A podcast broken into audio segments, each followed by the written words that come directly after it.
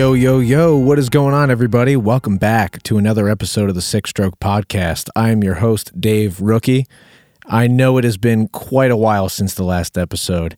I basically hit 10 episodes and then was like, mm, you know, maybe take a break, even though I take ridiculous breaks in between episodes, uh, just due to either lack of motivation, not sure who to get on the podcast.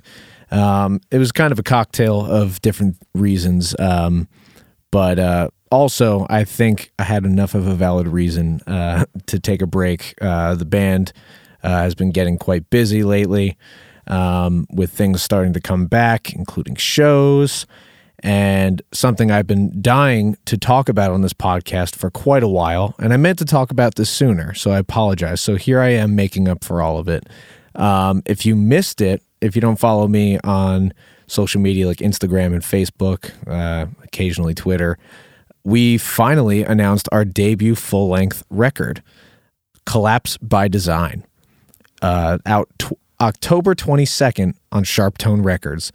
It's crazy to think about um, the last year and a half plus uh, waiting, like dying, waiting to get this fucking album announced and out to you guys. It's been one of the most painstaking processes of my entire life, but every second has been worth it uh, getting up to this moment. Uh, we announced uh, prior to that, we, we released a single entitled Tyrant, which is kind of like uh, an unintentional love song to Meshuggah in a sense. Um, and then we released a music video for uh, pretty much the lead single from the record entitled To Wither Away which I'm very proud of that song, and I'm very glad uh, to see that people are enjoying it. Um, being that it's probably one of the more straightforward songs on the record, um, and the music video for it, I'm super proud of. It was done by Chris Klump uh, with help of Christian Lawrence and Kayla O'Donnell, who did the costume des- costume design and the acting portion for the Goddess of Decay in the video. Very excited for how that all came about. And by the time this episode comes out, you'll be hearing a fourth single entitled Albatross. Uh, very, very, very excited to have that one finally out to you guys. Um, that one probably is the most representative of the band and the new direction that we have kind of leaned towards. It's not like it's drastically different from anything we've put out in the past, but it just really represents what we do and who we are as a band, touching on some of the heaviest parts we've ever released with uh, some of the more our one of our most like favorite uh, melodic sections, and then with some uh, Vildhjarta inspired riffs, with some incredibly produced ambience and uh, production skills by Randy LeBoeuf. Uh, really made the song uh, the best it could possibly be, and I'm super proud of it. And I hope you guys are all enjoying it. What else has gone on? We played our first two shows back, uh, supporting Lorna Shore for their EP release run uh, with Last 10 Seconds of Life and Left to Suffer. Uh, fucking incredible shows, easily the best shows that we've ever played.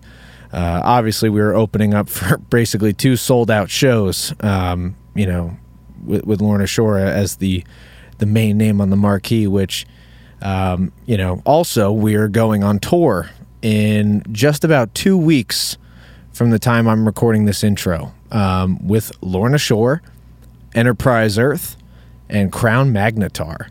It's going to be a heavy ass package uh, of bands. I am so excited that this is our first tour back. Not only do we get to go out with with our buddies in Lorna Shore, and we're so excited to celebrate the release of their, their new EP even further. Uh, they deserve all the success in the world, and, and I'm so grateful that they uh, invited us along for the ride. It's it's going to be amazing. So get your tickets now if you haven't. Um, they're on soundrink.com. Um, I'm pretty sure just search uh, Lorna Shore and you will find the tickets. So get them because shows out. I can finally say this because shows are selling out.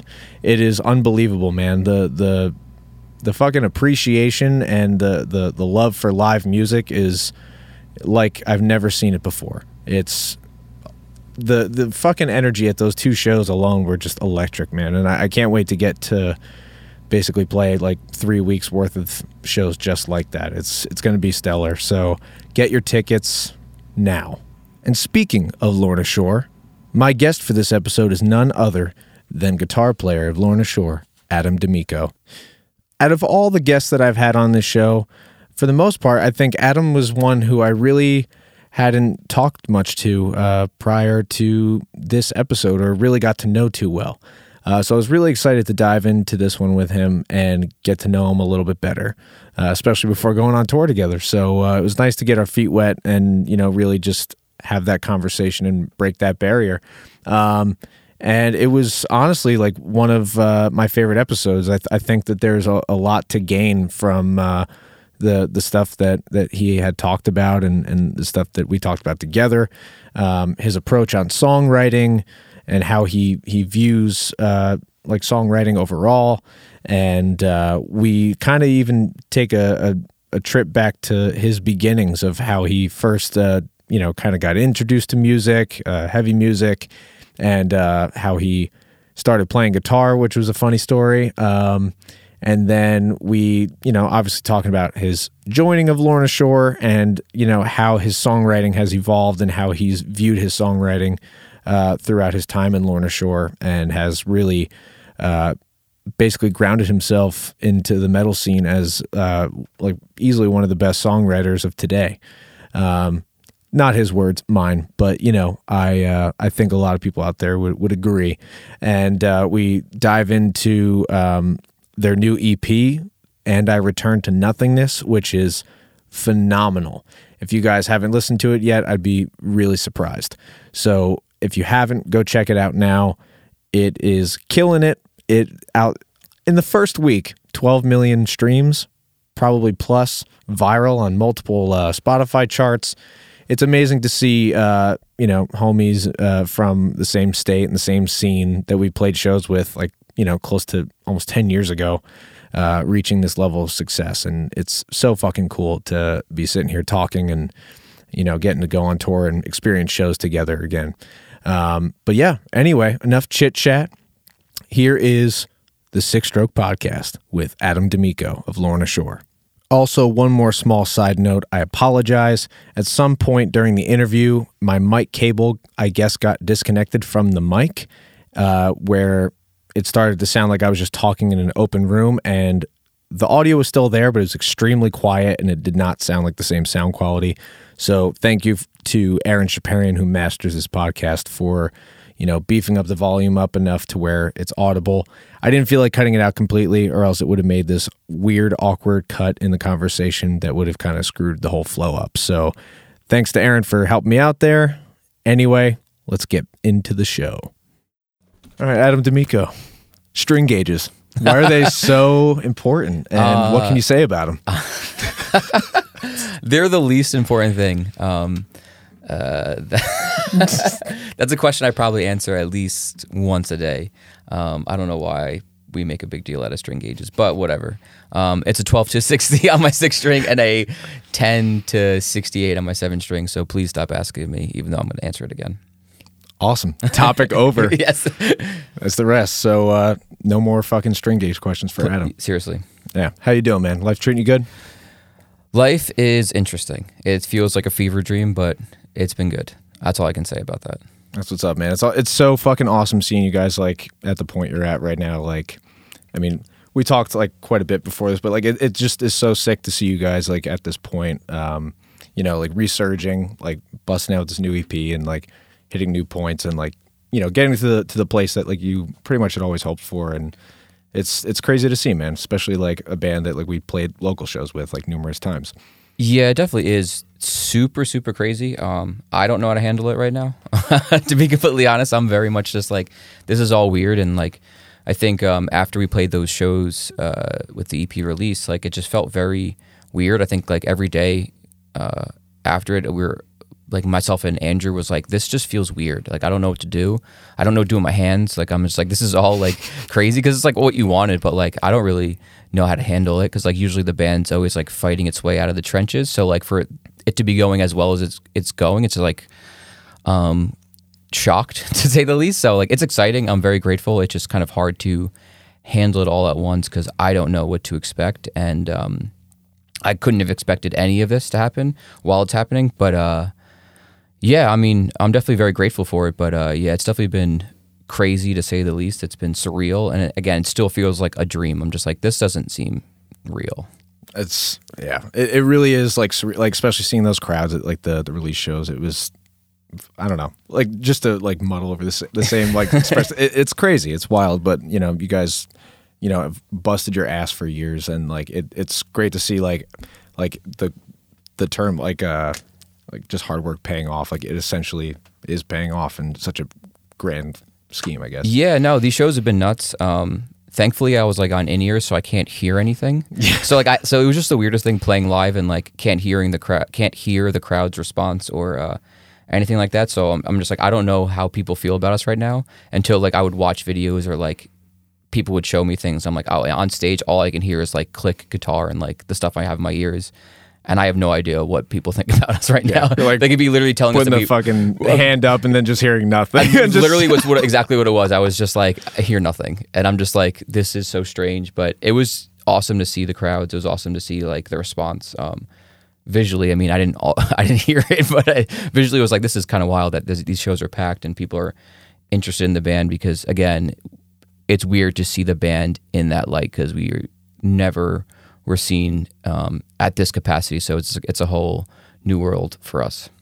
Yeah. And before like all all this, you know, the new success of the band came, you know, there's a young Adam. And I'm sure there's a lot of people out there who are like curious about your beginnings and stuff like that. It's something I'm always curious about because even though yes, like we're both musicians, like we we have a love for music, but every musician's story is kind of different on how they like were at least introduced to music or got to the point where they're at. So tell me about a young Adam. Like what was your Oh introduction to music? I'm my, curious. My story about how I played an instrument is honestly the lamest out of them all. But like I'm, I, I, I joke about it a lot more now.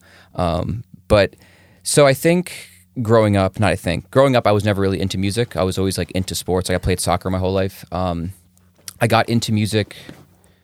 I think like like got into like heavier music um, or like you know whatever type of music we play. Not like really metal but like you know underground music. Um, maybe around like 16 and then um, I never really like wanted to play an instrument. I was like, okay, this is cool. Like this is cool. I feel like I have this like rebellious edge to me. It's like I'm listening to bands that scream. So like obviously I feel like I'm like edgy as fuck, but like I really wasn't. You know what I'm saying? Like I was listening to like My Chemical Romance and stuff like that. Oh, and yeah, then- same. yeah, so I was like thinking I was edgy as hell when I really wasn't. like Fuse TV bands. yeah, yeah, yeah. Like and then you know obviously getting into like you know more like metalcore bands like Kill Switch and like As Lay Dying, August Burns Red, like all that sort of stuff. Um, and like that threshold for like music increase as I got into heavier music. Then like I started finding heavier music and and and everything else like that. But then once I got like I wanted to play an instrument because like oh my god, this story is so terrible, but I'm gonna tell it anyway. Um, so there was a girl that I I, I I I knew, and we like kind of like liked each other and then that kind of fizzled out and then uh, i reconnected with her like uh, maybe like uh, about a year later and she was just like already interested in like a dude that was in a band and i was like well this doesn't make sense. Like my math brain was like this equation doesn't make sense. I was like we were into each other and now we're not but she's into a dude that's in a band so like the thing that i'm missing is i need to be in a band. Yeah. like a very simple equation of just like my math brain being like this doesn't add up.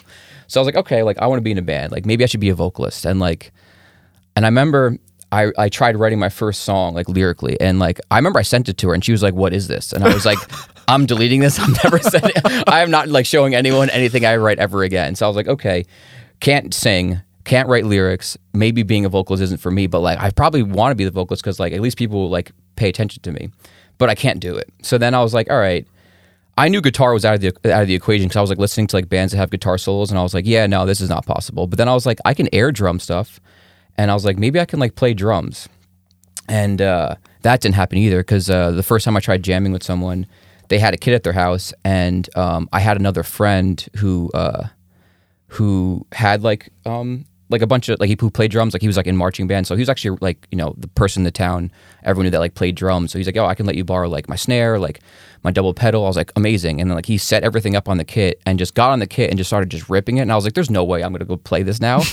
And so I was like okay drums are now out of the equation because I just got embarrassed in front of, in front of all my friends like jamming in this basement. So like and then uh, one of the guys that was jamming there he was just like do you want to like play guitar and I was like, well, I definitely can. He's like, I can show you how to play like drop tune like bar chords and I was like, okay. And then like I literally just like played guitar and uh, bought my first guitar at like 18 and uh, from there it became like a I don't know, just like a unhealthy to slash healthy obsession with the instrument and uh, now we're here. So it all started with a girl that I was trying to get to like me. So shout out to you. Hopefully you're living a good life and having a family and whatnot.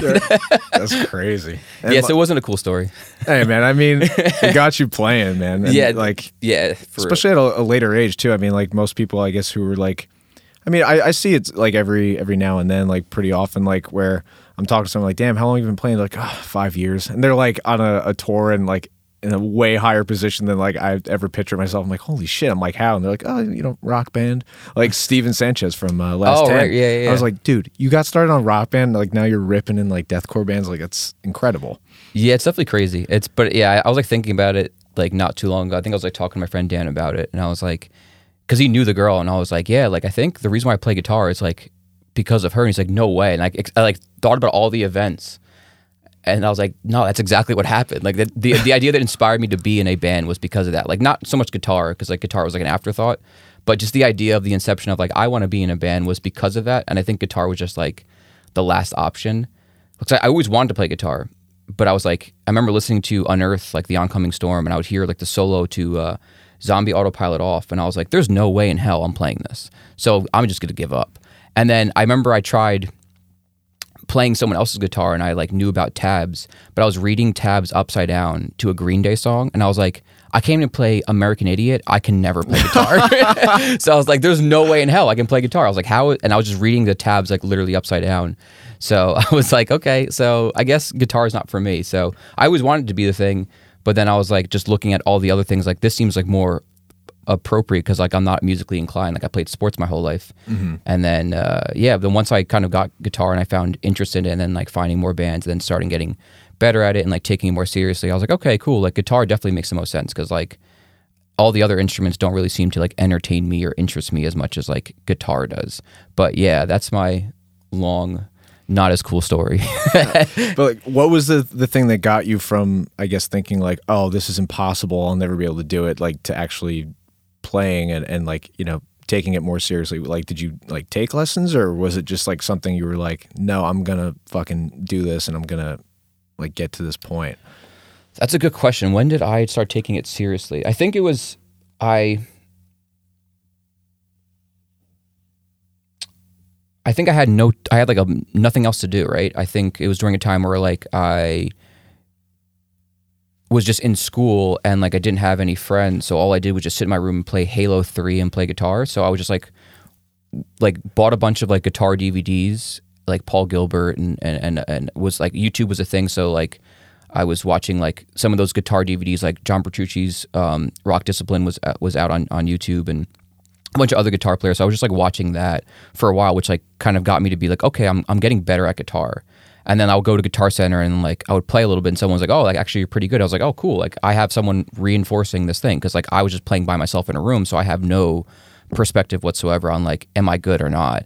And then when people were saying, "Hey, you're you're like you're pretty good," I was like, "Oh, I did, had no idea." And then I started taking lessons, and then that just like forced me to get better because like I had structure and like here you got to practice this and he you know even if it was like stuff I didn't want to practice it was it was the idea of like sitting down every day and working at this thing Yeah. just like the the basic foundation of I think practice and that's something that I teach all the time it's just having a consistency and like a goal and and whatever it may be but like having that sort of guidance to you know have goals and have like rigidity and like practice every day and make sure you hit these sort of things or this is your homework to do for the week and whatever like really and then starting to see how I got better at that like really forced me to just want to continue doing that. And from that point I just kept taking lessons with all these different teachers because then like people teaching on Skype was a thing. So I started being able to take lessons with all the different people across the world not just like taking lessons with someone that's like you know in your area or whatnot. So then that just like kind of I just had this like he- like unhealthy obsession with just like wanting to be better and better and better and better and better. So that just kind of how I think I grew to uh, with the instrument was just um, playing more often and having a teacher, and then just like quite frankly having nothing else better to do.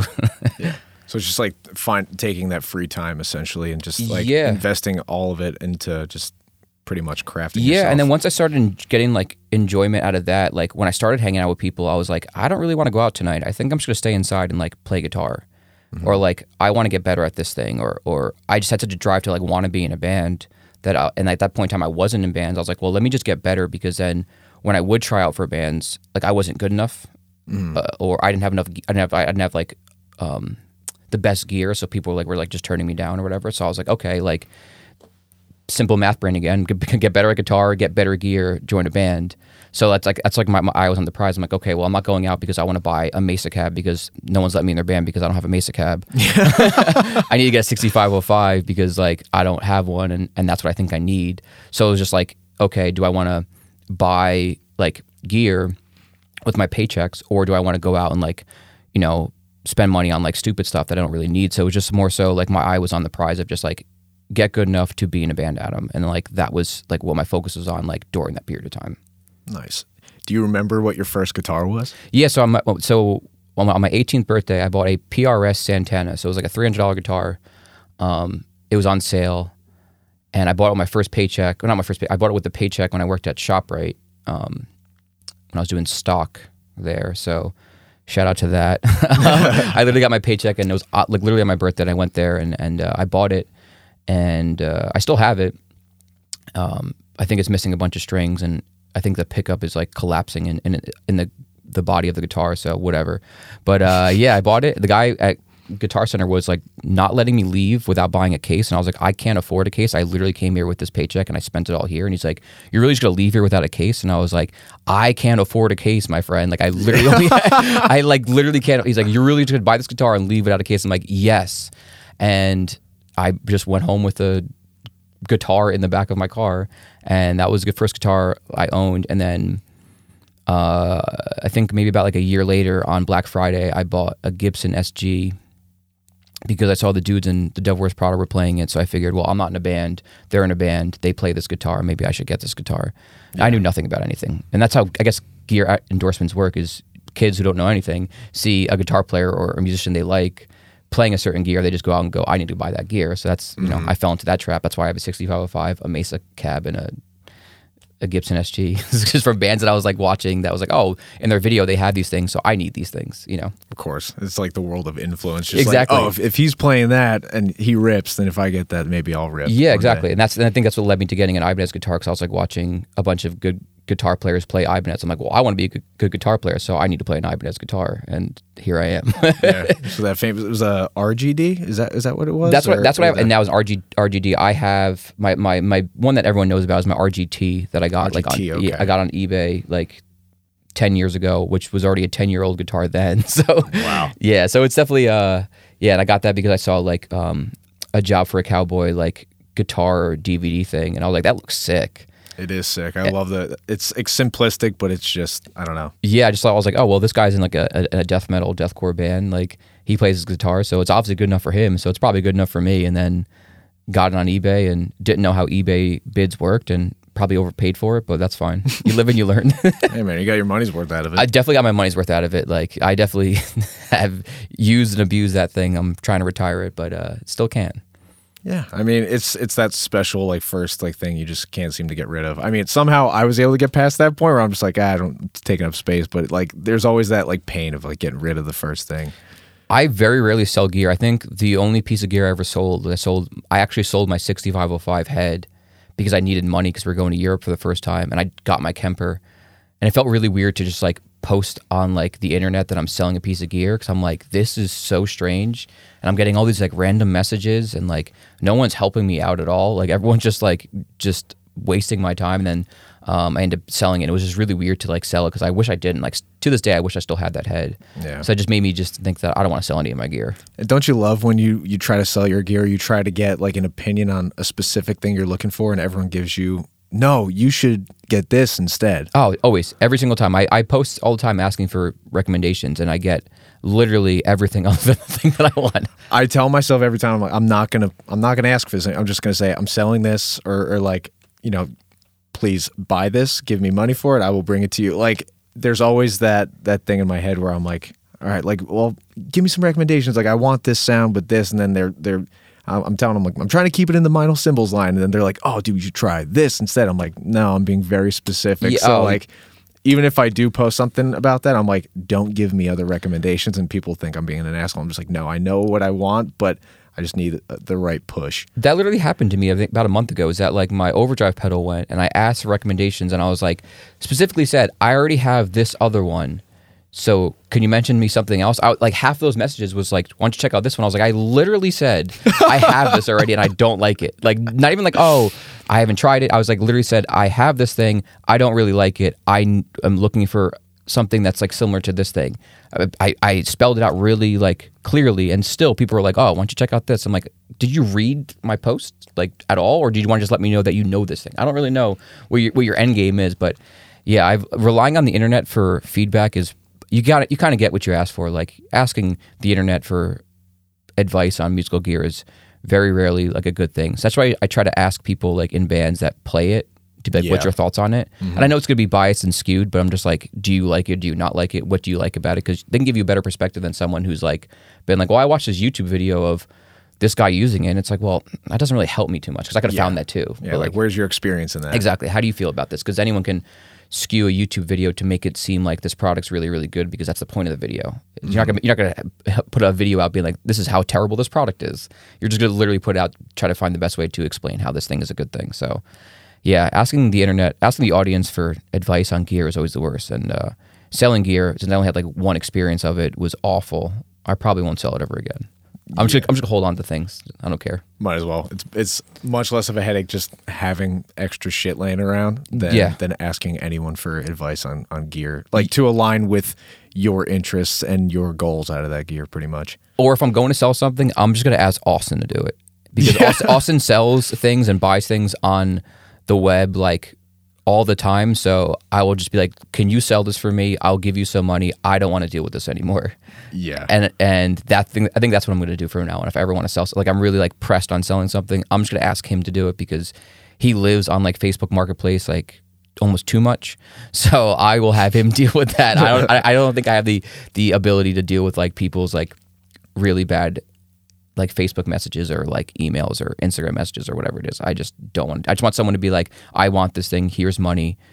It's really simple, and that's how I sold my head. It was like really simple. It was like someone's like, I have X amount of dollars. I can come pick it up tomorrow, and I'm like, cool. It is literally yours. I am not dealing with this anymore. yeah. The flood of messages and ugh, I can't fucking. Keep I up with have to like still delete messages from that time, like four years ago, because I was like going through like every time I go through like my my message requests on like Facebook or on Messenger or whatever, like I'll see the same post. I'm like, are you kidding me? I still have messages from like that, like four years ago that I still haven't deleted, and I'm like, wow, okay, like, never doing this again. This message is from 200 weeks ago. You're like, what? Straight the up, yeah. Fuck? Literally, I saw it the other saw it like I think I think about a month ago. I was like, why is there still things that I'm finding here? I mean, obviously I'm going through the archives, but I was like, let's see if there's anything in here, and I just see the same thing. I'm like, Jesus. Yeah, it's too much to deal with. Yep.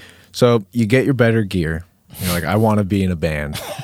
How do you kind of like venture into? I mean, like, what's so uh, like? How how did you kind of venture into deathcore and, and then find like Lorna Shore specifically? Because you said like you you joined them and they were already a band. Yes. So how I came into Lorna Shore specifically was that so when I finally got my gear, right? I got my Mesa cab, my 6505. I didn't have an Ibanez. I had a Carvin at that point in time, but I had some gear. I had some gear that looked like I played guitar in a band. So I got I got the look or Right. the gear.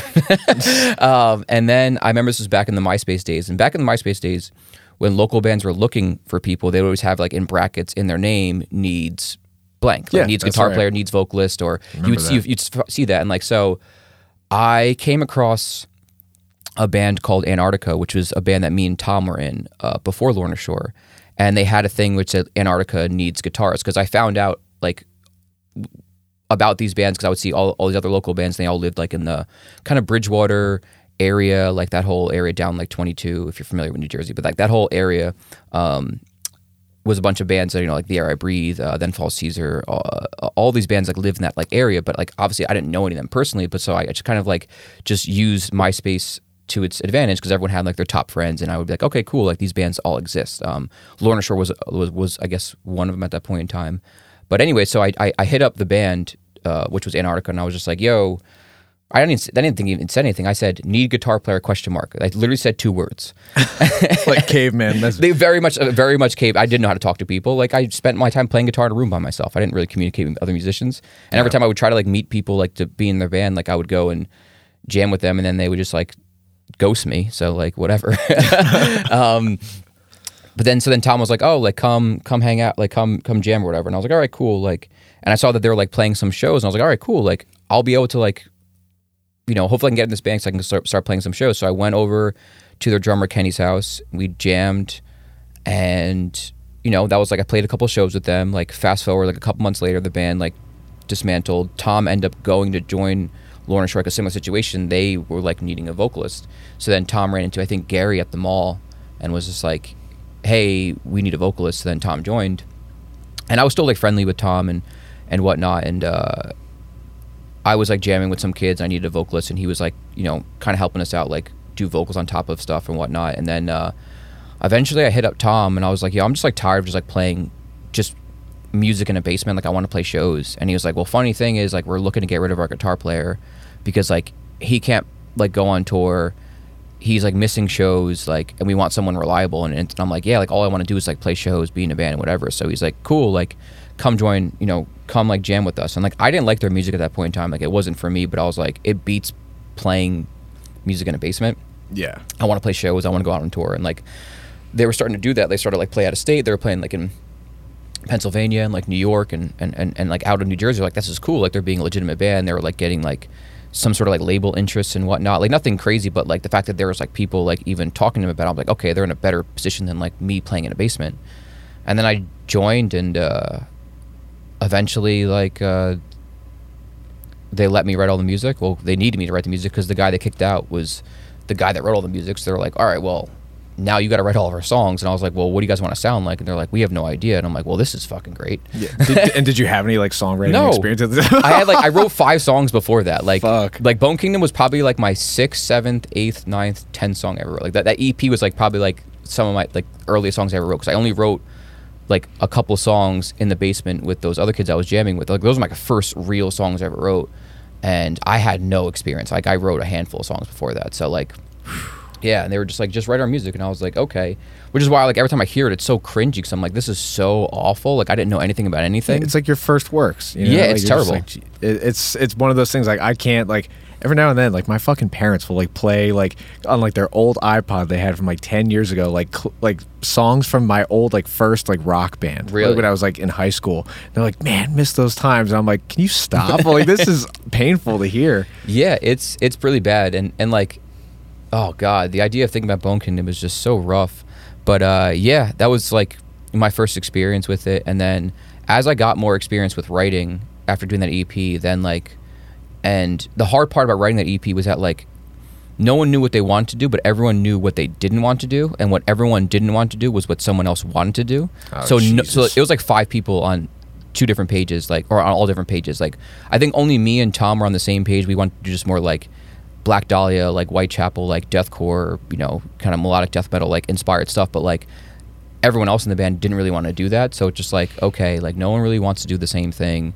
And I remember when I would like show them some riffs that I was writing, they're like, "This is like too metal for us." Like I remember, I remember writing the intro to Godmaker for like the Bone Kingdom EP, and they're like laughing at me. They're like, "This sounds," they're like making fun of me. They're like, "This sounds like Count Chocula's Castle." What the fuck? And I was like, "Are you serious?" They're, I was like, "This is like," I was like so pumped about this. They're like, they're like mocking me. They're like, "This is like, like, like literally making fun of me." I was like, "All right, like." We don't have to use it. It's fine. Like, you don't need to like dra- you don't need to like drag about. me. But like yeah, Yeah. I remember I remember having like some of those riffs that were on Maleficium, and they were like just like no, this is this is not cool. And there's like this is too metal, and I was like, so the moment that like people left the band after Bone Kingdom, I was like, I am now no longer like sacrificing my creativity to please somebody else. So which is why like I'm super proud of the Maleficium EP because I was just like, this is what I want to do. Like obviously not proud of it anymore, but I was proud of myself at that point in time Yeah. because I was like, this is what I want to do. This is what I want the band to sound like. I wanted to be like a very extremely metal inspired, you know, deathcore band. Like, and uh, yeah, I was like not willing to like take any sort of like compromise on it because I was like I got compromised and I got like stonewalled every single step of the way. Every time I'd write something like, oh well, I can't play this type of drum beat over it, or or this is too dark, or this needs to be happier, and this needs to be less heavy. And I was like, man, I just keep getting like just like bombarded with like things you can't do. That like Maleficium was like a lot of things that I'm that I want to do. So I was like super excited to have that experience. But uh, yeah, I remember Yeah. getting made fun of for a lot of riffs that made the EP. Yeah, it's just a lot of criticism without the constructive element. Oh, there was no constructive element. It was like, like I say this nowadays. I'm like, if you don't like something, give me a reason why. Like mm-hmm. you can't just say I don't like a part because I don't like a part. Like it's fine. You can dislike a part, but you have to let me know like why you don't like a part. If you're like I don't like it because it has A, B, or C, or or it's too much like you know, whatever, whatever, whatever. Like, cool, I can work with that. But if you're just like, I just don't like it because I just don't like it, or like the vibe is off, it's like, don't say that. Like, that's useless. Like, I need something to be able to be like, what can I work with? Is it like because the fact that the riff is too straight? Is it not straight enough? Is it too like out there? Is like the drums n- like n- not making sense with this riff? Like, w- do, do vocals not make sense with this? Like, give me a reason of why you don't like this, and then I can work with it. But if you're giving me nothing other than like the vibe of the part doesn't make any sense, like that is useless in my opinion. Yeah. And like obviously like then you go on and, and you do Maleficium and like sure enough that that boosts you guys like into like the start of like, you know, what is now like a musical career. And you know, like what was it, I guess, um what was it like in those times like being this band that was like playing locally, kind of doing some DIY tours to getting like thrown into it, like just based off of like the reception to Maleficium? Like at least from your perspective. Oh, it was nuts. It's very, it's very similar to how we feel right now. It was just like kind of crazy to be like, we finally are able to put out this EP, and then now like a band like Carnifex is like, betraying the martyrs can't make it into the country. You guys got to hop on in a week, and it's like, what? Like, like tour starts in literally a week.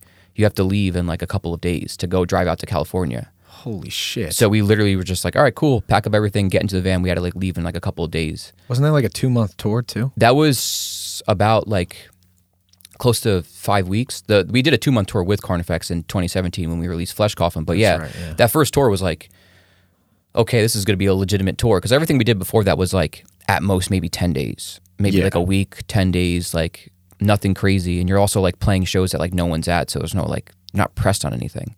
Mm-hmm. You know, you're playing your first time in New Hampshire. There's one person there to go in and be like, I'm playing San Diego at Soma, and there's 400 people there, and it's like, what do I do? I haven't even played in front of 400 people before. You know, like we were playing, you know, you've been there, Berkeley, you know, these VFW shows, Yeah. and there's like maybe 100 people, and it's packed at 100 people in a VFW or like a you know a Legion Hall or something like that. But we weren't playing in front of like massive crowds, and it just like happened out of nowhere because like prior to playing on that Carnifex tour, it was like we're playing VFWs for like 100 people, which felt nuts to let alone to be like, this is a legitimate, there's a stage, there's a sound guy. Yeah, right? My cab is being mic'd right now. Yeah, we're not doing our own levels. Yeah. and it's funny because like when you're in that that mindset of like, yeah, we're just playing VFWs and shit like that, and you see it packed out, and you don't anticipate things are gonna pop off for your band or whatever. You're kind of thinking like, man, this is the best it's gonna get, or like, man, this is it doesn't get better than this, and then sure enough, you know, you get you get that chance and things switch. Yeah, because like exactly what you're saying. I was like, even like playing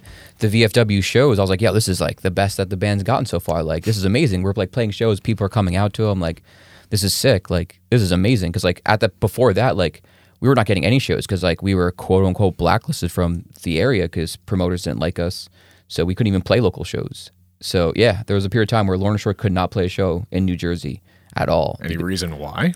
I, I still don't even know. I think people just didn't like certain people in the band or or whatever it may be. It was like some BS. It was like some stupid BS reason. But yeah, we couldn't even play any Jersey shows.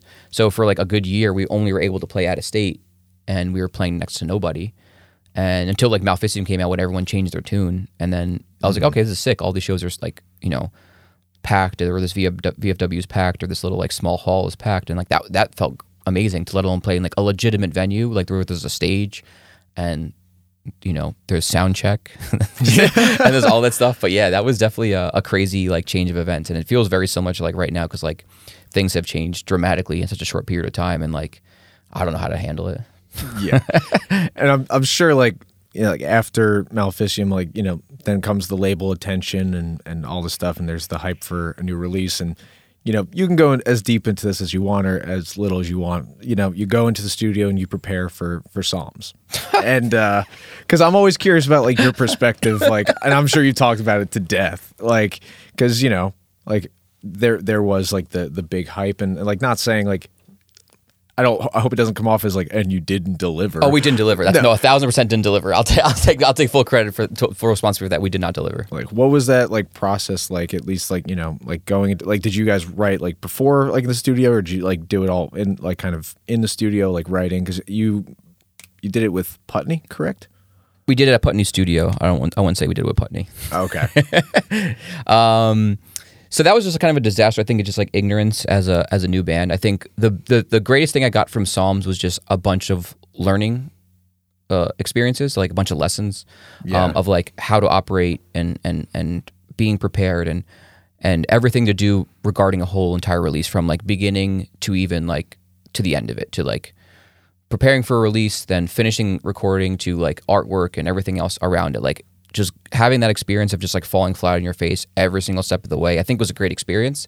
Um but yeah no it was just it was a it was just nothing but a learn, learning curve for us. Like we wrote 10 songs um we were thinking that we were going to like work on them with a producer in the studio like that didn't happen. So like the, the way we wrote them is the way they came out and we wrote them in guitar pro so we had no so the first time hearing these songs was with like real instruments in the studio so you're like oh wow i did not know like that was going to be the case and like performing them too. Yeah. I'm sure like you're setting a new bar for yourself, and you're like, I have to fucking write the craziest shit ever. Exactly. And I was like very like overwhelmed. I was like I didn't know what to do and I was like trying to do too much and I was also writing with an ego perspective. I was like I want people to know that I'm a good guitar player, so I was being very like over the top with what I was doing, but it wasn't sounding good, but it like looked complicated. So a lot of those riffs are super complicated for the sake of being complicated from like an insecurity as a guitar player. Yeah. Not writing with the sense of like, does this sound cool? But it's more so like, will people think I'm a good guitar player? Yeah. So that's like where my, my, my, my come from was. Um, and uh, yeah, it was just like I didn't really know what I wanted the record to be like. I didn't know. I didn't have a vision. I didn't have, I didn't have a purpose.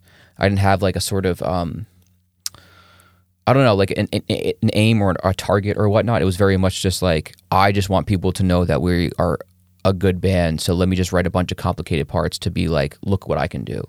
And like writing from that perspective, I think it could work, but it just didn't work for us. And I just think we weren't really prepared. I don't think we were like, I just didn't think we knew what we wanted to do. And uh, yeah, I think we just fell flat on our face, which is, I think it's good because I think that's why Flesh Coffin came out the way that it did because we had all those experiences of just like you fell flat on your face across the board.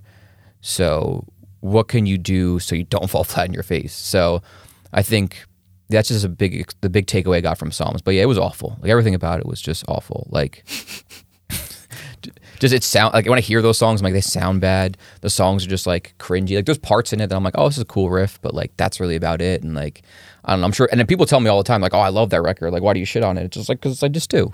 Like it's it's a bunch of negative experiences. Like we had never been in the studio for that long. Like we've always like done stuff where it's like been like a week or two weeks or you know you kind of go back and forth to the studio. Like to be in the studio for literally an entire month was like we never did that. And like we were obviously going home every single day, so that was exhausting. And there were like 12, 14 hour days, and then you just drive home to wake up and just drive back to the studio. Like it becomes very taxing. Oh yeah. Yeah, so it's like none of it was really good. it was it was a really really good learning experience though. Yeah, and I feel like it's kind of at least in like the metal genre. Like I, I noticed that like it's common for a lot of like the the composers or like you know who have the hand in the songwriting. It's like when you gear up to do something new or you have something new out.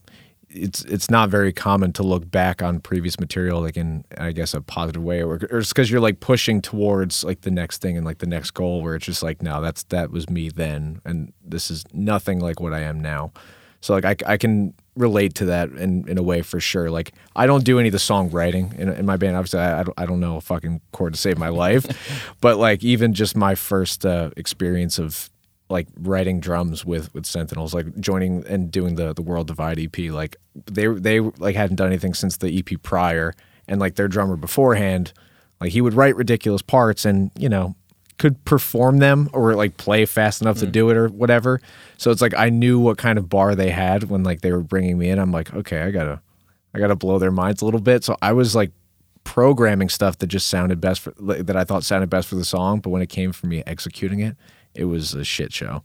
Yeah, it was very much a very similar perspective that I had. Um, yeah, it it it took me to like being in the back of the van on a tour and just like listening to a rec- listening to psalms with like a notebook and like a pen and being like just criticizing my own work. Just like mm-hmm. putting your ego to the side because like I, I had this sort of like why are not people liking this? Like everyone's wrong. And i'm like well let me just like look at it from a different angle. And i mm-hmm. started just criticizing my entire work just like almost too critical to the point where like it just gave me a whole new perspective on like okay these are things that are good. These are things that like weren't executed properly and then i started taking more lessons again because i'm always just like okay if something's not going right like find someone find a teacher.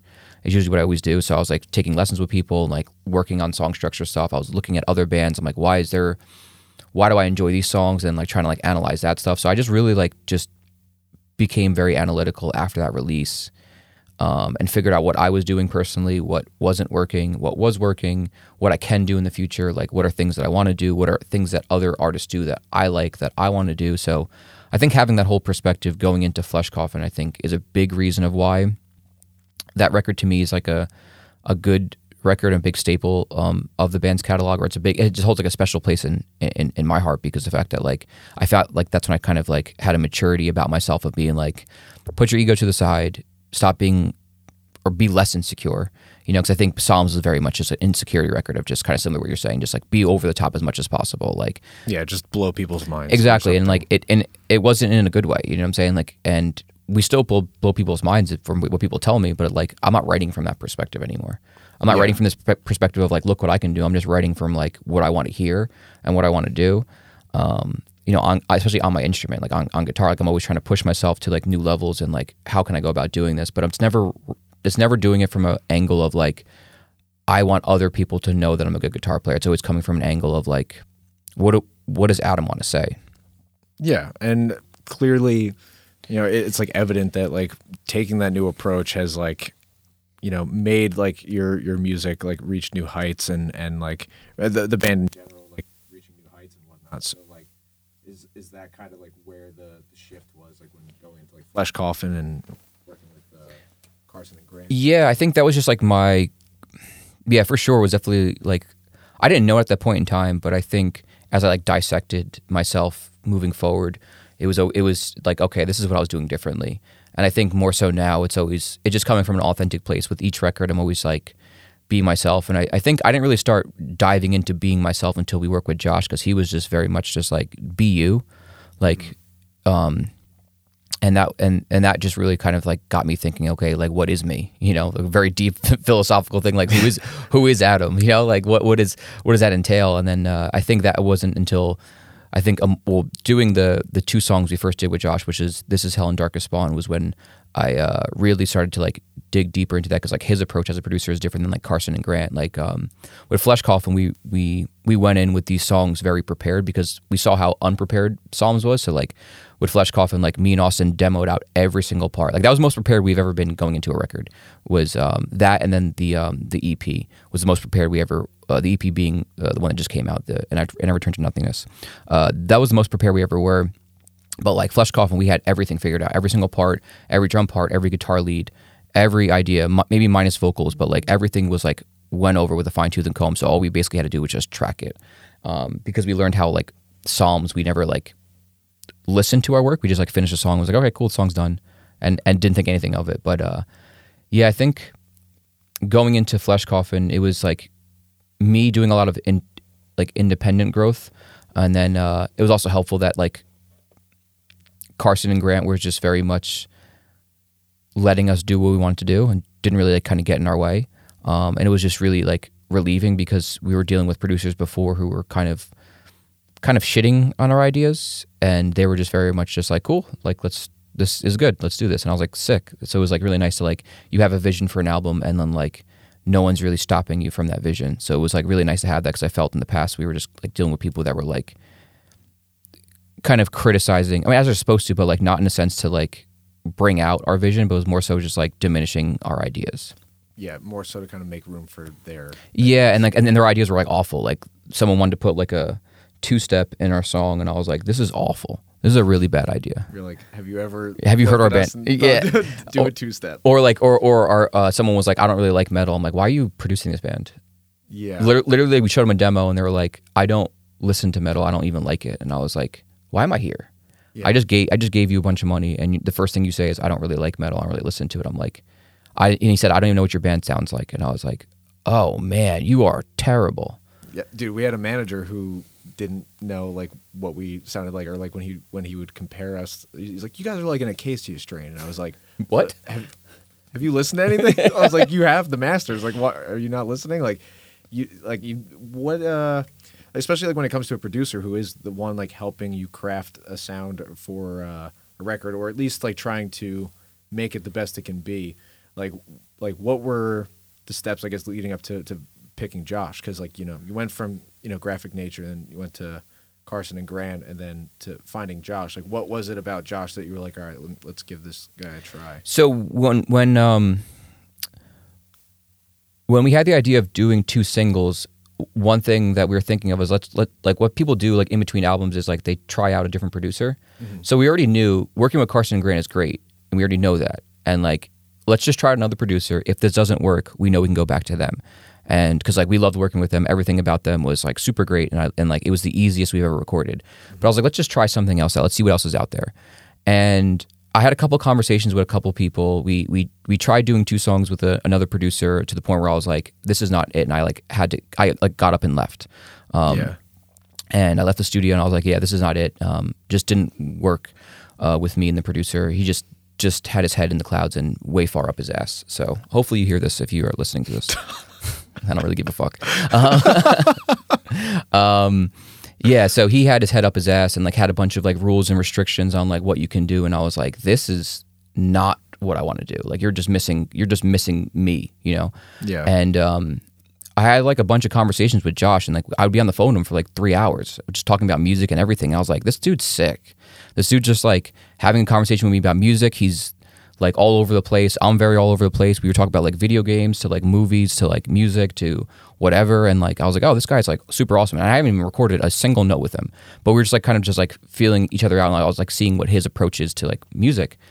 And then like before we even record anything, I would be like having like anxiety about like writing these two songs, and he was just like really calming me down. He's like, "No, no, it's all good. Like we'll figure it out. It's not a big deal. Like whatever, whatever, whatever. Like who cares? You know, like you'll you'll you'll just do what you normally do. Maybe if you can't write anything right now, maybe now's not the right time. Like maybe you you work best in this situation. Like he was instead of being like anxious about it, he was definitely like calming me down. So I was like, okay, this guy's like super sick. I'm not like really worried about it. And then when we work with him, when we did This Is Hell and Darkest Spawn, I was like, oh, this guy's like awesome. Like he like gets me, he gets the band, he has like ideas that make sense. Like he's challenging me. Like he's also not trying to like step on the vision because he's also asking like, what do you guys want to do with these songs? What's the purpose of it? What's the strength of the song? What's not the strength of the song? Like what's the strength of the other song? So like the fact that he was asking these questions and like really caring about like the end result was like, okay, cool. This guy obviously cares about everybody and, and doesn't approach them the same way he would approach anybody else. And then I don't, I, w- I don't think it was until we actually did the other eight songs on Immortal where I really got Josh because we were with him for a month and like he was really just diving deeper into that. Because when we did the the two singles with him, was like five days, so you didn't really we just had to like get in and get out. oh shit But when we did, uh, when we did Immortal, like we were there for an entire month, and you know he, his just approach of being like, this is how you are. Like you're a very like neurotic, aggressive, energetic, anxious, frustrated person. Like put that into your music. Like bring that out. Like don't diminish it. Don't. The rules and regulations are like they don't mean anything. And like the idea that like these producers say, oh, you need to have a three and a half minute long song. Like that's it's BS. It doesn't mean anything. And like the, these, he was just kind of really shitting on a lot of these unwritten rules that producers have. That like he's like this doesn't make any sense. And I was Yeah. like, thank God. Thank God I'm around someone who's not like just like getting high on their own supply and just like abiding by these arbitrary rules that don't fit us. And he was just like, Yeah. yeah, you guys want to write a seven minute long song that sounds like the Super Bowl. Cool. Let's write a seven minute long song that sounds like the Super Bowl, i.e., the song Immortal. Like that's literally the purpose of the song. We when we first started working on that song, it was the first day. Uh, was, that day was like um, the Super Bowl was on. So me and Austin went to Buffalo Wild Wings and we watched the Super Bowl. And I was like, yo, these like NFL like scores sound amazing. Like, what if we write like it just like kind of sounds like Dimmu Borgir, but like super epic. And then we like went to the studio the next day, being like, we should like write a song like this. And he's like, all right, so we're gonna write like a Super Bowl metal song. And i'm like yeah sure that sounds amazing. That's fucking sick. so then like literally immortal came like that's the song that was immortal. Was like the so he's like you have a vision for it. It's it's a super bowl themed song. It's like just have a have an epic long seven minute long song. Like there's no rules there. Like if we shorten that song to being three and a half minutes i don't think that song would have done as well. And we follow these like arbitrary rules that are being set upon us for whatever reason that makes no sense. Yeah. is is kind of stupid. And the fact that he's like abandoning all that, it's like he's like there is no rules here. I'm like thank God because like the way I approach writing music is like there is no rules. Like do whatever you want. Like no one's putting a gun to my head saying I'm going to take all of your assets, take all of your money. I'm going to you're I'm going to take all of everyone around you in your life if you don't abide by these sort of things. If that was the case, then yes, of course I would I would approach it differently. But no one is doing that. So why do I have to abide by this thing that what so I can fit radio? Lorna Shore is never going to be on the radio or like mainstream radio. We're a death metal band. Like, Exactly. What the fuck are you talking about? Exactly. And then like and in, and with Hellfire coming out in this entire EP where like everyone it's like, you know, doing great numbers. It's like we wrote a six and a half minute long song. Like there's three breakdowns in the song. There's a mm-hmm. guitar solo. There's no singing. Like all these rules that were being like put on us. Oh, oh, write this long, or or don't have this many parts, or you need to have some sort of singing part like this. Like that would have never worked, and we just didn't abide by any of these rules that some people were telling us we need to abide by. Yeah. And like it's doing really really well because we're just organically being ourselves. So the fact that like someone is like, no, be you, like be yourself, write what you want to write. It's just awesome because like he does challenge us more than anyone else does, but like he's also very much just like I want you to be happy with your end result. It's not about me being happy; it's about you being happy. It's like I will fight for parts that I think are good, but like I also want you to be happy with the end result. Jesus, dude. I mean, personally, we've only worked with like one like producer, like in in our time of working with producers. But like from what I hear from other bands and stuff, because like I've, I've listened to a lot of uh, like interviews when it comes to uh, you know discussing like producers or or whatever it may be, like.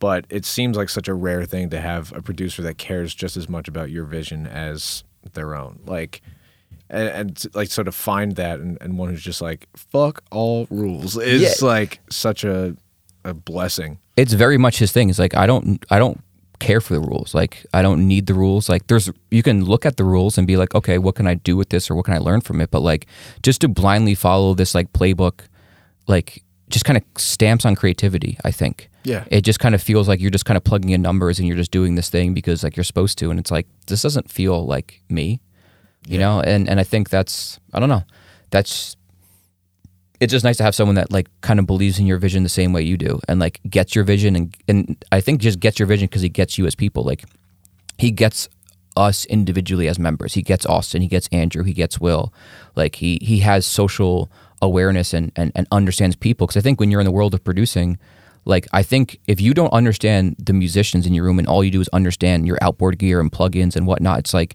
you are missing the whole boat you're missing everything. You're like, oh, okay, cool. Like I know how this this this works, and I know how this mic works on this snare. It's like, yes, that's very valuable and very technical to know. But if you don't have any sort of social awareness on how musicians work, you're going to be missing everything.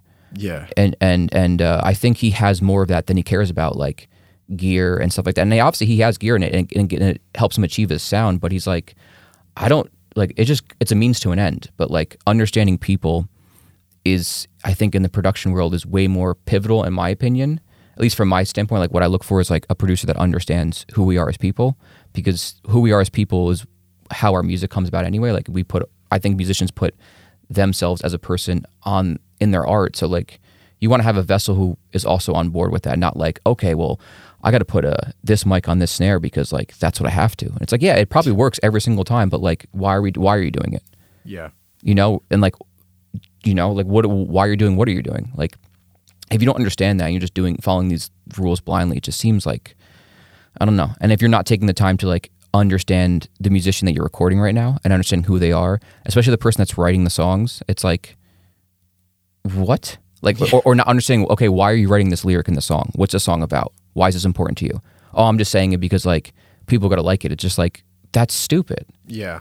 that's just like disingenuous and like I don't want to write music just because like to pander to an audience. You know, just to get a certain reaction out of Yeah, people. It's like, no, you want it to you want there to be a reason for everything, like in your music, Mm-hmm. and you want it to deliver a certain way. Like like I, I was kind of uh, I don't want to say like like I, I was given, but I was like I was basically essentially like tasked with the opportunity of like writing all the lyrics and vocals for our record because we were in transitioning vocalists as well, and so like when I had that opportunity, I was like, okay, I'm finally gonna tackle this element that has never really been prevalent in Sentinels, which is the lyrical and vocal thing. Like not to say that they didn't you know Mhm. put in their effort, but or anything like that, but it just never seemed like something uh, that people resonated with, like in our music, or they they never I guess were able to.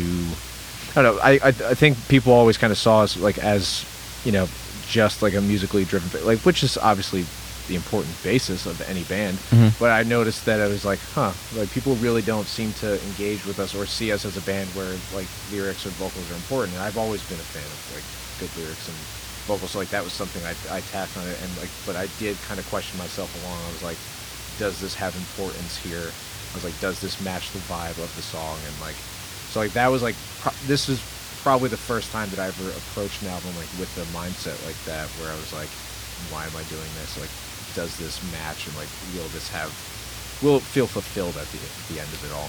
Yeah, I think it's important because I'm very similar to to you in the sense more recently that like lyrics and vocals like tell a story and they kind of like they have to, in my opinion, like make sense with the vibe of the song. Um, but I've always listened to music first, so like there's songs I listen to where like lyrics are god awful and like the song slaps, but, but like the lyrics are like trash, and I'm like, but the song is like musically is like cool and has like an emotive vibe to it, and like vocals are just like a, a background layer to it. But as I got like more into listening to songs lyrically, I started being like, okay, it, it tells more of a picture. So like having these two in sync, like having music being really sick and having lyrics make sense with the music and everything kind of coinciding, it, uh, and being on the same page is really pivotal. And I think the EP is a good explanation of that. And like I think when Will was like writing songs for it, he had so many different song lyrics and and whatnot. And he was like, yeah, these songs just have this sort of like vibe to it, and I want to write about this stuff. I'm like, well, that makes sense. Like and it's also it was also organic to him. It wasn't like, oh, I need to write these sort of ways. Like I kind of want to write about this. I'm like, well, that makes sense with what we're kind of writing about anyway. So like, yeah, like why not? You know, like and, and so I think when I like listen to the EP, to me it feels like the full package of like where everyone is on the same page. Where like lyrically he's writing about stuff that like we want to talk about. It makes sense with the vibe of the song. The songs all kind of work with each other. Um, so yeah, I think having lyrics having a purpose, not just like saying things because they're like shock value or like people are to latch onto them and like whatever. Like I think it's to me way more impactful as a creator to to be like this is what I feel organically and people are resonating with it. It just to me seems to be I don't know, I enjoy that more. It's like this is something I want to do and like also the audience wants to hear this as well. Like that's cool. Like if I'm just doing something because like the audience wants to hear it, I just feel like I'm not being myself and if I'm not being myself, why do this in the first place? Oh my god. Yo yo yo. There you go. Oh Okay. my god. Well, I hope that caught it, so I'll say it again. but yeah, I mean the and I return to nothingness EP like with Will's writing and, you know, matching like the the music like where you're really kind of going through and and analyzing every moment and being like why is this happening here like why does this song uh or like we're going to put breakdowns in this song for for this reason or we're going to you know this one's going to be the long epic. Like it just really all ties together well. Like will's writing fits you guys like perfectly for this one. And you know like now having like the lyrics that like match the vibe of the song where i did notice on immortal like with some of uh cj's writing where i was just like ah, this, does this quite fit? And I, I kind of remember like having some conversations with austin about it like where he wasn't feeling that part of it too much like and like now like hearing it all kind of be this cohesive package like it really has solidified that you guys are like a tight solid unit and like whatever comes next is going to be just that much more that much better Yeah, I mean, I, I hope so. Yeah. But I think uh, it just it just seems that like the whole band is involved in the process now. Mhm. Where I think the way we did the EP and like the way we do stuff now, it's like um, we're all invested in it. Mhm. So it's like we just have discussions and conversations about it of like what do we want to do, what do we want to say. Like we had a writing session with Josh about like a month and a half ago um, for like a week to start like writing the album.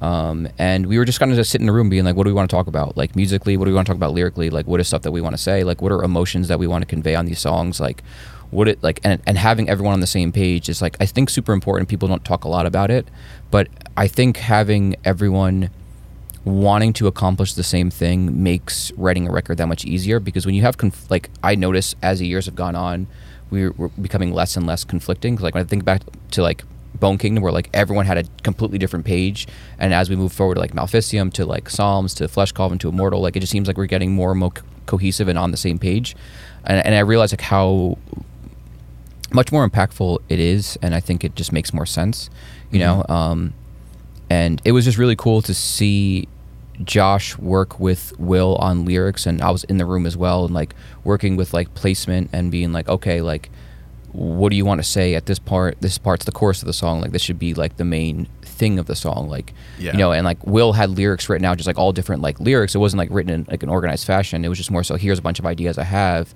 and I was like, well, this to me feels like this could be the chorus of the song. And he's like, yeah, like that makes sense. The song's about this. This makes the most sense. So it was like really cool to see like him and Josh worked together. I was involved in the process in like working on like phrasing and, and working on like, okay, maybe change this or maybe save this line for later on, or maybe this is a really impactful line. Let's move it to over here, or maybe it should be in the chorus or whatever. And like having everyone involved in the process to kind of get their points be heard and everyone's in agreement it with it was like really cool.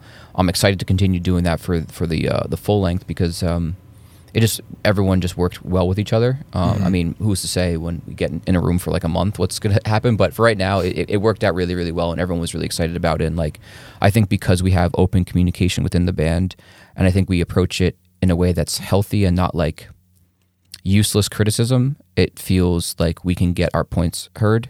Um, you know, me and Austin, we just like butt heads a bunch, and we've just learned how to communicate on like what we want for the song, or what we want for a part, and I think over years of doing that and learning how to communicate with each other like helps bringing other people on board and like being able to communicate like criticism that actually works and actually is just like okay you can do something with this. Or like maybe this doesn't fit the vibe of the song or maybe we can find a better place for this or whatever it may be or maybe we can adjust it to make more sense of it. Like i don't know just having open communication and like having everyone on the same page is so helpful and, and I, i'm just noticing it with this EP because I feel like it's the first time the entire band was actively present and on the same page. And, and I don't think it's a coincidence that like it's doing as well as it's doing because it's just a good representation of who we are as people, not like it's just sort of like chaotic approach, you know?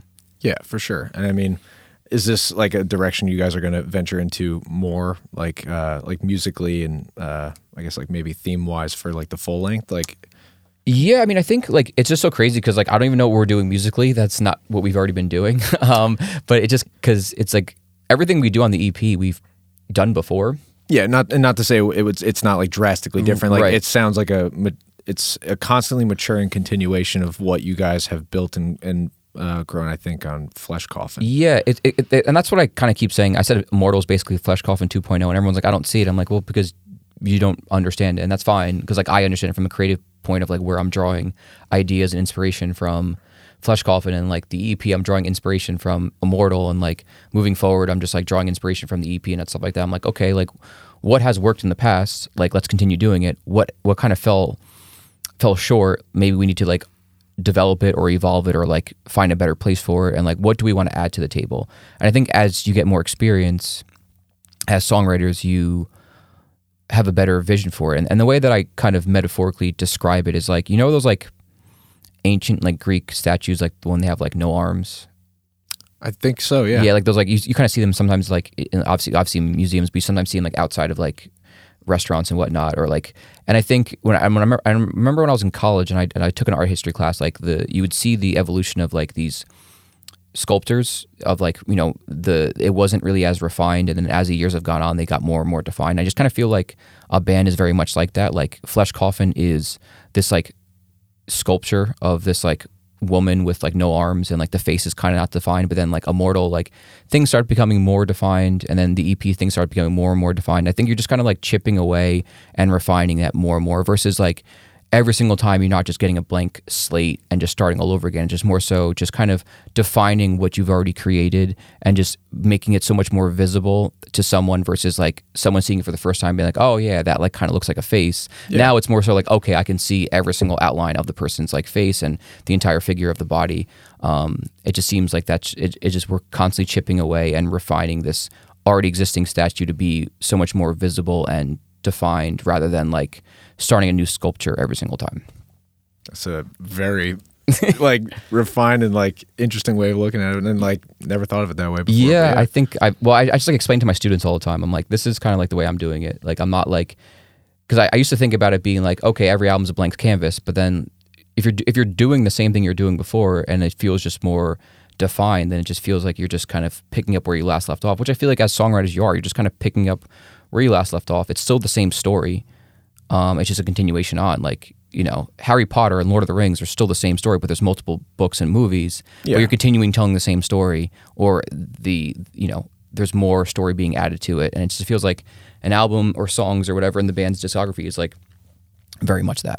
yeah, like the characters in those bodies of work are growing and they're developing and stuff like that. You know, you started with Harry, things. Harry being a young little boy to, I I don't know, I don't really watch Harry Potter, but what what he becomes to, I- obviously as an adult, you know, and like and and and seeing that is kind of just like I think as bands and as you write songs, it just becomes that, and your discography is like you growing up as an adult and becoming more and more mature, and um, and that's just kind of how I like to see it versus like looking at it from any other different way. Just makes to be makes it be way more complicated than just like you're just growing up, you're being more mature, you know how to like say these things better. I mean, think about the words we use as kids. We had a very limited vocabulary, and as an adult, you have a way better way of communicating things. And I feel like we're just kind of doing the same thing musically. Yeah, I mean, fuck. Could have said it better myself. Jesus. So this was something I, I was curious about asking, and more so in a humorous way. So I hope this doesn't come off as a serious fine. question. It's fine. So I remember when we were hanging out at, at uh, Austin's the one day, and I, I remember hearing you say uh, prior where you're like, I don't care much for vocalists. Oh, And I, don't. I literally don't. Yes. And so, what was your first reaction when you guys were in the studio and you heard Will bust out his part into the Hellfire? Where you're like, something needs to go here. What are we gonna do? And Will's like, okay. Yeah. Uh, so like Not making fun of it. It's fucking sick. It's incredible. Like, I just, I'm curious to know like your standpoint out where you like, what is the meaning of this, or were you like, hey, this is your time to shine? Oh, it was very much like his time to shine, and like because when I wrote when we like wrote that whole end part of the song, I was like, okay, cool. Like there's a ring out for guitar, and it's just meant to be like vocals, right? And then midway through, it's more of a ring out meant to be for vocals, like you know a big vocal lyric hook or whatever, you know. and so like I left the space specifically for vocals because like I, I as much as I don't care for vocalists because like vocalists seem to me like I don't know. Uh, I think some vocalists are just like I think vocalists just get too much credit, and I think the people in the band don't get enough. Um, but maybe I'm biased. But uh, yeah, so so my approach was like, cool. Like I know I, I know how vocals work. I know what people want to hear and listen to. Like a band like ours, like you want to have the vocal hook, you want to have the space for it, because like when you play like a heavy part, like you know a breakdown, like in Hellfire. I know my purpose is it, it's not about me at all. Like it's about vocals, and, and I so I know when I can take myself out of the spotlight. You know, and I, and I learned as we as we write songs, like okay, is this more of a drum carrying thing? Is this more of a vocal carrying thing? Is it more of a guitar carrying thing, or what what what's carrying the show? And I know a part like that, it's like it's very driven by vocals, so it's just like I can check myself out and, and, and play caveman parts. It's fine. Like I, I I can I know when it's appropriate for me to, to to turn myself on. I know it's appropriate for me to like turn myself off. So I think when he actually was doing that idea, I was like making myself food, and then I came come back and he's like trying the stuff out, and I was like, okay. I mean, I meant like vocal like lyrics, but like this this is fine, like because I guess it, 'cause it fits the part. The part's like really nasty and disgusting, and like Josh pulled up, he found like a, a GIF or GIF or however you describe it. He found a, a, a little video of a guy like at a baseball game, like throwing up on himself, and he's like, "Will, you need to make it more like this." Oh, and, and like, and like he had this thing just because like in the vocal room there is a TV that he can like see it as well, and it's just just a giant video of this guy just like at a baseball game, just like throwing up on himself. He's like, "You- you- it's like it's not puke enough, and I was like, "Yeah, honestly, it's not puke enough. Will, you got to make it more pukier."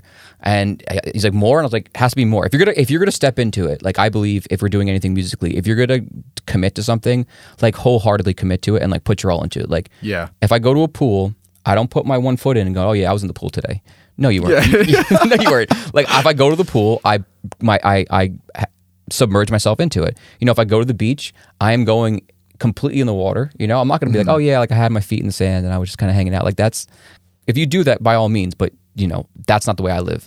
So like, so I, if you're gonna commit to something, commit to it and like own it. And if you like want to make these crazy sounds, like I'm all for it. Like, it's, was it my first go-to thing? Probably not, but like it's cool that you did it. Like, and if you thought of doing it, like totally, and like and, and it fit the part because like it's a heavy dumb part at the end of the song. Like, why not? Like, it fits the vibe of it. Like, it's like when you go to like Denny's, right? You know Yeah. what you're getting. Uh-huh. You know, you know what you're paying for. You, You're getting you're getting food for super cheap. It's going to be crappy, but like you know that's the environment. You're not going there expecting this like high end like overpriced like brunch on Sunday. you're, like, so you're not- you're not expecting bottomless brunch on a Sunday No, you're going to a chain diner at like yeah. five in the morning on tour, right? Yep. So you know you know what you're paying for. and that's when it's the best when you are hungry and you're appro- and you're and you're at the end. approaching it from that level. If you approach it Yeah. from any other level, expecting like high end service, best quality food, the order's gonna be done like appropriate. You're gonna be like severely let down. So if I approached the end of Hellfire in any different way than this is supposed to be this dumb, disgusting, heavy thing, I would be missing the part. So I'm like, okay, this is a dumb, disgusting part. Like, why not make a dumb, disgusting noise? yeah So like I know when it's appropriate. Like if I'm trying to like say something like super deep and like meaningful, like that was now is not the time. There's other parts in the song where you can say that. Now it's a time to be like, let's be ridiculous. So Yeah. that is ridiculous. So why not? You know. So like I know when to like I I know when it's appropriate to to think about the whole part. It's like what is the purpose? What's the function of this? It's meant to be a ridiculous, over the top, heavy part. Like so those vocals made sense. It's not like I'm like oh dude you guys say something like deep and philosophical here. It's like that doesn't call for it. Yeah. So like this was a time to be like make something ridiculous. And it's not what my first go-to thing is, but when I heard it, I was like, "Well, it kind of fits the vibe of it, you know. It's like it's Denny's at five o'clock in the morning. Like you know what you're, you know what you're getting. You're getting something nasty for cheap, and like that's what it is. And like, I yeah, think that that's probably how I'll think of that part from now on. It's like Exactly. this is the 5 a.m. Denny's part. exactly because like that's the part that like you're not expecting Sunday brunch in Asbury. You're not going to Toast No. or Modine's. Yeah, You're yeah. going to Denny's. Denny's on tour in the middle of a country attached to a flying J. Oh Dude, the memories of that. Jesus exactly. Christ. So like that's what it is. And like if I approached it any other different way, I would be like, this doesn't make any sense. But like it makes sense for what the part is. Like we slower the temp we, we, we lower the tempo twice in the song. Yeah. We like made it faster because for, for for the compensation of the slower tempo. Like we know how ridiculous it is. Like so why not be ridiculous vocally? If I'm being ridiculous drum wise, we're being, being or Austin's being ridiculous drum wise, I'm being ridiculous guitar wise and playing a dumb pattern, then like why not? Now's Yeah. the time for it. Now, would it make sense doing that over like an epic chorus? No, but you know, you know, like you would you would completely ruin everything. But like, it is what it is. Or it's like it's like being overdressed. Like if you wore a tuxedo, like if you ever watch The Office when Jim wears a tuxedo. Oh, yeah. So he, he wears a tuxedo to like make fun of Dwight, and like it's kind of ridiculous, and it's like that doesn't make any sense. But like it would make sense wearing a tuxedo to a wedding, and like Will doing those screams is like wearing a Hawaiian shirt to a bar in Florida. It makes sense. It really does. it's it's very fitting. So that's kind of the way I saw it. Adam anal- analogy De Micco. Oh, honestly, my students Love are it. so familiar with me speaking in metaphors, so it's just like how I communicate because I think it makes the most sense. It really does. Jesus. Yeah, I just found it like so funny listening to the first time because my first my first impression was holy shit. Like listening to because like I I saw it like pop up like on my phone like at midnight the release, and I was like, oh yeah, today's the day. I was like new song. So I'm listening. It's like midnight. I'm in my bed like about to crash, and that part hits, and I'm like fully awake again. And then my second thought was. I wonder what Adam thought when first like writing that based off that conversation last time. Yeah, no, I mean, because I think like I just think it's just funny because I mean, everyone just like gravitates towards the vocals, which is perfectly fine. And I guess maybe I feel a salty type of way because like I put in a lot of effort to like write these songs, as Yeah. as, as is Austin, as is Andrew, and I'm just like, man, like all this credit goes to him, and like Will deserves. it. I'm not taking any any shine away from him because like he's a phenomenal vocalist. I love him. He like he's he's so good at what he does. He's just everything I can ask for in a vocalist and some. So like I'm not diminishing him at all before anyone comes at me, you know, any sort of way. But I just think vocalists like they just get so much extra credit for like just doing their job. Yeah. And I'm just like I do my job, and I'm just like seeing that like I have to like do more of my job to be like noticed. And I'm just like, man, you guys are you guys just get get like all the love. I'm like, this is BS. Yeah, Because if I wrote some BS, you know, hot dog water music, like vocals can't save it. Yeah, and I feel like that's that's got to be the hardest part for like musicians in Totally. deathcore. Yeah. where it's just like it sucks that like no matter how good of the song, like how um, perfectly uh, crafted like the song is, it's like for the most part, some fans are just like, yeah, but listen to that that gurgle or listen to that that part where I'm like, Jesus Christ. Yeah, like, I mean, and, and it's cool, and I'm glad people like it. And I'm glad people gravitate towards it because it is ridiculous. When I heard, it, I was like, "This is ridiculous. This is funny," Mm-hmm. and like, um, but yeah, I was just like, "Okay, this is cool. This is fine." But yeah, I just find it like hilarious. But uh, I think there's so many other better vocal performances on the EP that like, I mean, I guess because everyone has their own preference. Like, sometimes people like want to hear just ridiculous noises that vocalists make, and that's cool. Like, I guess for me, like, it Yeah. doesn't really scratch any itch for me. But like hearing like emotive like vocals or like stuff that's done like that kind of fit the music and the vibe of the part like that I'm writing like emotionally I'm just like oh this is awesome this is a way sick like vocal performance like for instance like the chorus to both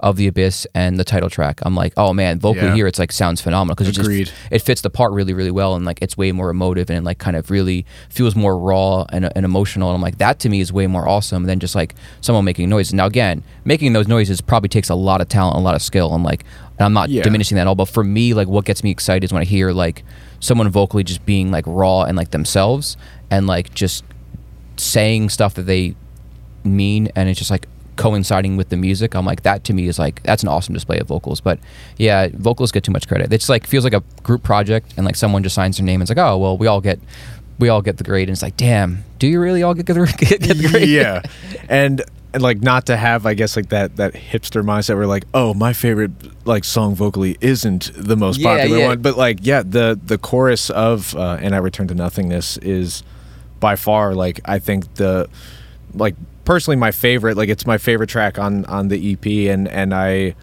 I love like the. It sounds like I, I can't really know for sure. My ears are kind of shit anyway, but like it sounds like Will's even doing some pitched vocals in it might be like the final chorus, like when there's the key change. Yeah. and I'm just like, holy shit, man! This might be probably the the most well crafted and like like finely written song in all of deathcore. Death Yeah, metal. I mean, it's gorgeous. I love it. No, I, I definitely it's definitely my favorite song. It's my favorite song as a band we wrote. Um, uh, it just like spoke to a moment in my life that I was going through. So like I always like get attached to like songs that feel like it's kind of telling a point in time in my life, and then when lyrically it kind of like matches that, I'm like, okay, the song was like absolutely like insane.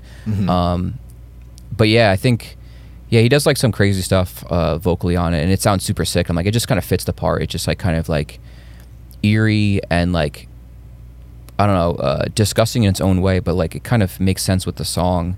And it's like it doesn't have this like shock value, but it has more of like an art, organic like authenticity to them And like as an artist, like my biggest value is being authentic, and it feels Yeah. way more authentic than like a gimmick.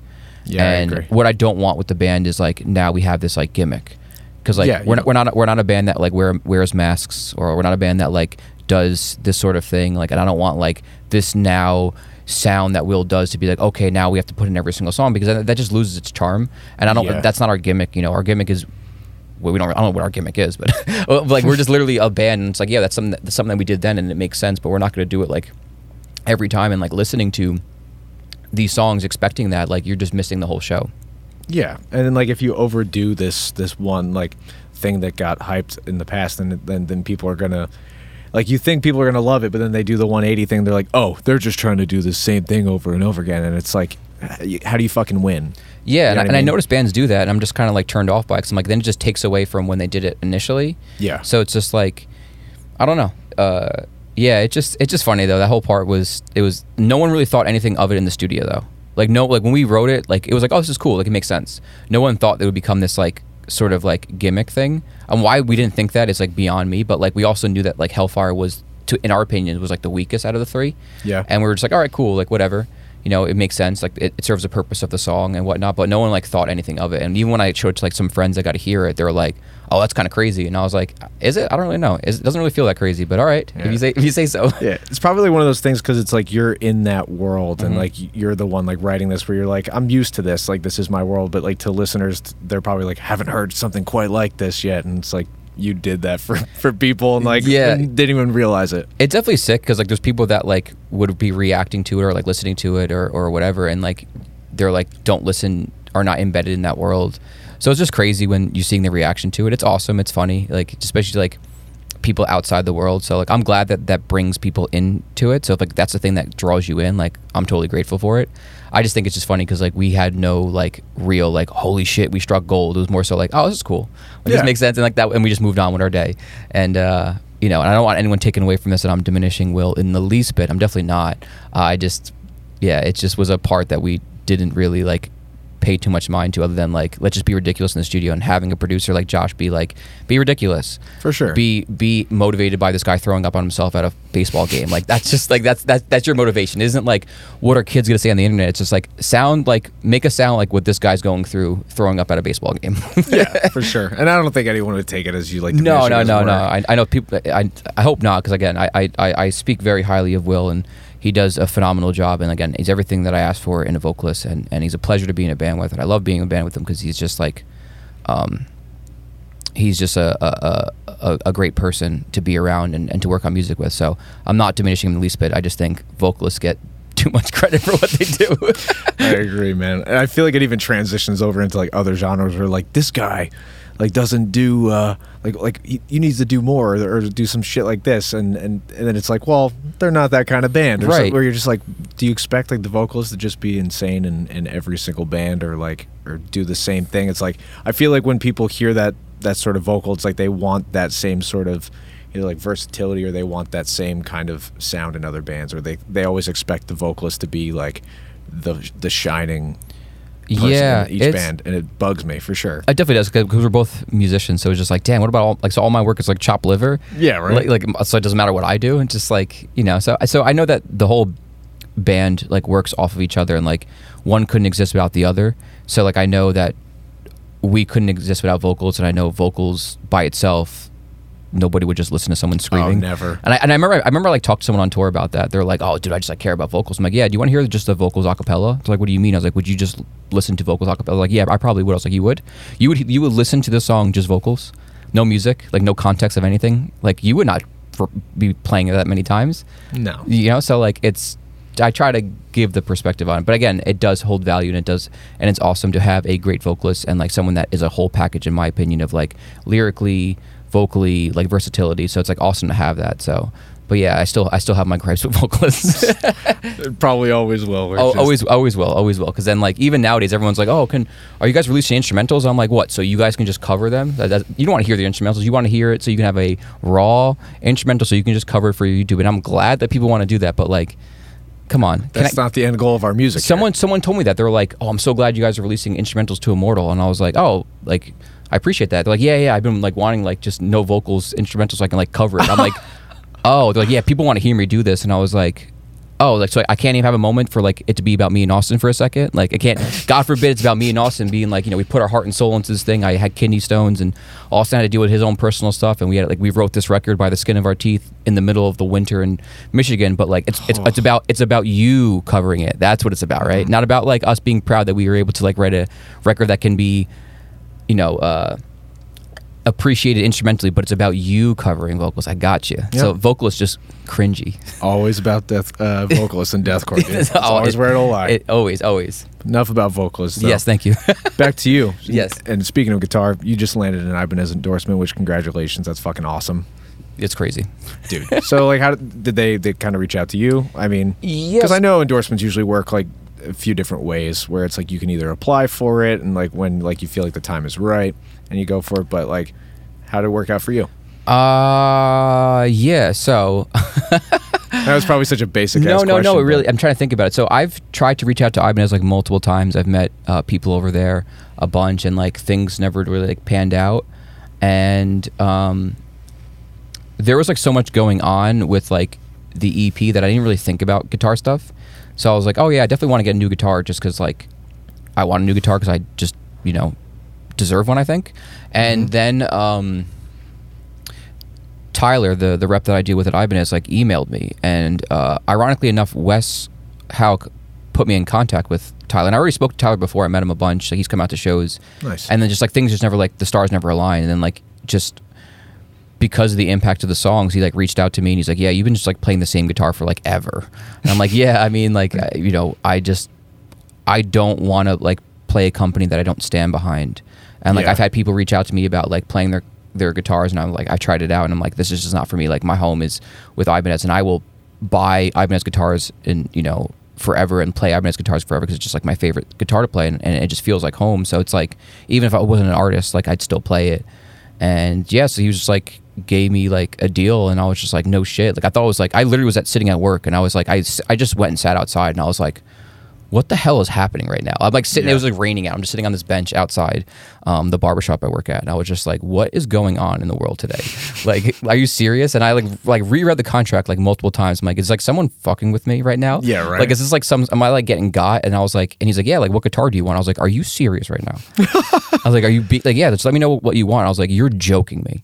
And I was like, I don't know what to do. He's like, do you want this or Yeah, not? I was dude?" like, he's like, he's like, do, you want, do you want one now, or like, do you want to like get a six string or like a seven string? I was like, you are serious right now?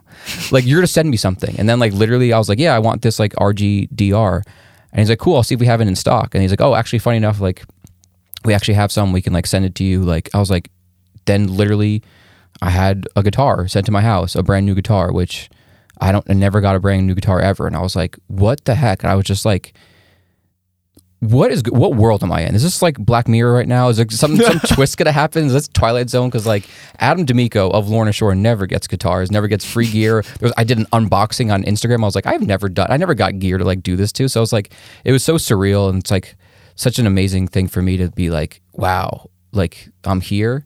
But like, I don't know. It's just such a weird, humbling experience because like. I would never thought the day would ever happen. And I was like, I'll never get it. I'll just keep just buying guitars, and that's fine. I, I have no problem doing it. But then like someone's like, hey, like here, I can send you something, and I was like, yeah, right. Like, there's no fucking way. I'm just gonna go on eBay and just buy a bunch of used ones, or like I'm gonna hit up Jimmy Bailey, and he, he ha- he'll just be selling a bunch of Ibanez, so I'll just buy one off of him, and then because he's Hell always yeah. having a bunch of different ones. Um, shout out to Jimmy for always making my guitar right, um, and fixing my RGT. So, anyways, he's a, so I was always like asking him every time he fixed my guitar. I'm like, oh, do you know any like any Ibanez around, or what should I buy? Or I would always check Reverb, and now for some reason. I get guitars, so I don't know what to do with them. Such a crazy thought process. It's a, it's honestly the craziest. Yeah, and I love like that that you and I share that same philosophy about like we stick to our guns like when it comes to like the Yeah. brands we love. Like, I this is uh, I think my second Tama that like I've just like bought myself where I'm just like, dude, I, I I don't know if it'll ever happen, but I don't care because Tama is like the one company like other than like a, a specialty snare here or there. It's like Tama's like the the one company that I will play until you know until the day I die. Where I'm just like, dude, I I don't want anything else. Like it, there's a fit. It's the kit that I've wanted ever since I was a kid, and like I don't have any plans on like getting anything else unless it's another Tama kit. I exa- I feel that same exact way because like I told myself I was like saving up money to buy the guitar I have now, and mm-hmm. I was like, oh cool. After like I don't have the money right now, but like after these shows, I probably will have enough money to buy it, and I'll just buy it, you know, before the studio, and then literally like a month later, I get like sent that thing. It's like it just ironic because like I wanted it anyway, mm-hmm. and I and I want to stand behind companies that I stand behind. Like I don't want to just like be like a a, a puppet for something that just because someone's giving me some free gear. Like I want to like use the thing that I'm using, and I want to believe in the thing I'm using. And you know, I've gone on tour, and I, and and there's so many people that play so many different instruments, and I get to try them out. I'm like, oh, this is a cool guitar, but then like I'll go on stage and play mine. I'm like, oh yeah, no, this is why I love it. You know, Yeah. like it just like this feels like home. This feels right to me. This like makes the most sense. So like.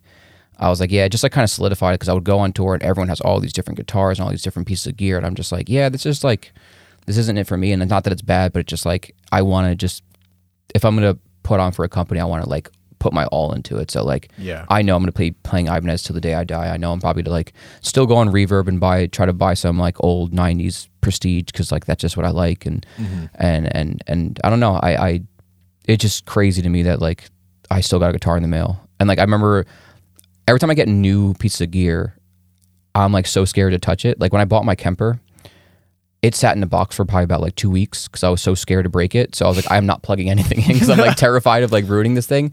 Same thing happened with my Ibanez. Like I got it, and I remember like, I think Andrew was like, "You play it yet?" And I was like, "No, I'm terrified." I was like, "I don't." It's just like a brand new guitar that I feel like I don't deserve. It sat in my guitar boat for like a couple of days, and I was like, "Yeah, no, I can't touch it right now. It's This too is, precious. it's too, it is. It's like I can't touch this thing, you know. And then and then and then, I, then I finally got it like set up, and I've been playing it more so now. But I was like, yeah, this is like terrifying to have a brand new guitar be sent to me, and like I have to play this. Not have to, but like I want to play this, but like I don't know what to do with it. Yeah, and the the other thing about like uh like how we both love just like kind of sticking with our brand is like we like I noticed that like a lot of people have the wrong idea about like endorsements and stuff like that. Like obviously I, I really don't have any like thing to show for it. It's like I've I've done like little deals here and there like when I was in the same shoes as like some people where they're just like I just want discounted gear and like I don't care like what it is, like if it looks cool or, or it's like the name that everyone's playing right now. And there are those companies that kind of just will hand endorsements out and stuff like that. And like you see that a lot, but it is rare to find like the musicians out there who like stick to like their their brand essentially. Because like you and i like you said like it feels like home. Like feeling like playing other kits it does feel very foreign to me where i'm like this feels different even though there's a stick in between Yeah, yeah, me yeah. and the kit so it's like it is cool like knowing that there are other musicians who are like yeah like this i play this because it is comfortable to me and it's like i don't feel that same way with anything else. Yeah, and that literally and another thing just happened to me recently because uh, I need to get new pickups, and I I've been using bare knuckle pickups, and I literally just bought myself a, a new set, and the mm-hmm. guy's like, "Wait, why are you not an artist on our page?" And he's like, "I saw you just bought like a, a pair of like seven string pickups," and I was like, "Oh yeah, yeah I, I love them." He's like, "Wait." Can you send me a picture and like you using these pickups? And I was like, oh yeah, yeah, not a problem. Like, and I just like thought about it and I was like, I just off the strength just like bought it for myself because I was like, I like these pickups, I like this company. I'm not like I didn't I'm not using these pickups because like someone's like, hey, use them. It's just more like I want to, I like using these. Yeah. And he's like, yeah, why are you not an artist on our page? And I was like, oh yeah, sure. Like here, I'm. yeah, To-. He's like, you send me like a picture and like a quote and like anything, anything, anything that you know about this. And I was like, oh yeah, totally, not a problem. But I was like, I was buying it anyway. Like I, I paid full price for it. And he was like, this is like a this is like a crime that you're not even here. I was like, oh okay, no, it's all good. Like that's hilarious I was They're just like why aren't you you're like you tell me dude I was like, I didn't think of it. I was like, yeah, this is fine. Like, because he was like, because it was just like funny to like, I like bought it and then like literally got an email like the next day being like, wait, how did this fall through the cracks? I'm like, no, it's all, it's literally all good. It's like all good whatsoever. I have no problem paying like full price for, for stuff. Like, cause I, I support it anyway, you know? That's crazy. Yeah. well, dude, I'm I'm stoked for you, man. Like fucking killing it, and you know it's about goddamn time. So I'm stoked for you on it. Um, but basically, we're we're kind of going towards the end. We covered a lot of amazing ground, but one thing I'm always curious about is like, uh, like what are like top like for you if you can put it into like a top five. Like what are like either top five albums or top five bands that inspire you in the way you write or make you view music the way you do when writing. Okay, so top. This is always a question that like I, it always is always evolving, but I guess the ones that are the most pivotal would be Behemoth Evangelion is yeah. my favorite Behemoth record, and it's like one of my favorite like metal records. Um, I think it was just like most of the music I was listening to was like at that point in time was way more like technical and like technically driven and everything else like that, and it was just like so uh, aggressive and energetic, but like that record just felt so like big and it made me appreciate like simplicity and like you can make stuff sound huge with like not a lot of stuff. Yeah. And, and, and it was just like so I don't know, just like the whole vibe of that record was just so massive sounding. And like when you work a job that you hate and you felt small in the world and you listen to a record that makes you feel large, I was like, that's something in, important about music is like, because I think, as I always say, we listen to music for one of two reasons. One, to reinforce the state we were in, or the other, to alter the state we're in. So if you feel small in the world and you listen to a record that makes you feel huge, I'm like, that makes me want to keep going back to it. Especially when, yeah. you, when you're working a job that you didn't really like, you felt meaningless, and you're like, I don't exist. And, you, then this thing's massive sounding. You're like, okay. So I, I've definitely been very inspired by that by creating this like larger than life sound, uh, la- larger than life like massive feel. Um, Necrophagist Epitaph, definitely like my most influential like death metal record. Um, just because it's like a balance of like raw aggression, but like melodic at the same time. So Yeah. just like you don't sacrifice just like energy and musicianship. So it's like feels like there is a, a display of musicianship as well as like raw energy and like aggression and whatnot. So I was like, it just like was the first time I was like, okay, you don't have to. You can have your cake and eat it too. It doesn't. It could be like very musical, but it's also just being like raw. Because I think everything I was listening to was either one or the other. So that just felt like for me a good blend. And just like guitar wise, it's just like phenomenal. I think like anyone who really listens to like death metal like extensively, like it's always like a record that everyone references because I just think it's just done so well. Yeah. Um. definitely a staple in the genre. For Oh, sure. for a thousand percent. Like I think I, I and Both everyone- those records. Oh, you for sure, for sure, And then for me, uh, Black Dahlia Murder, Nocturnal, um, just because it was like, it was the first record I ever listened to that was like it didn't have breakdowns, and I was like, why are these songs stuck in my head? Mm-hmm. And just like seeing the songs as songs, and I'm like, this is like it keeps getting me to go back and listen to because it's so catchy, it's so digestible, it's so listenable, it's like very easy to listen to. So it's like it's such an inspiring record for me to be like, okay, like make something that's like digestible and listenable, but doesn't it, it doesn't lose its like complexity, but is also isn't like too all over the place where you can't digest it. So it was like a mm-hmm. balance of like interesting as well as digest, di- digestible. Similar to Necrophagist, I was listening to bands that were either like complicated, like bands like you know prog bands like you know Between the Buried and Me, but then I would also listen to bands that were like way more digestible, like As Lay Dying and like August Burns Red. Yeah. But like I felt like after a while, like I would lose its charm. Whereas like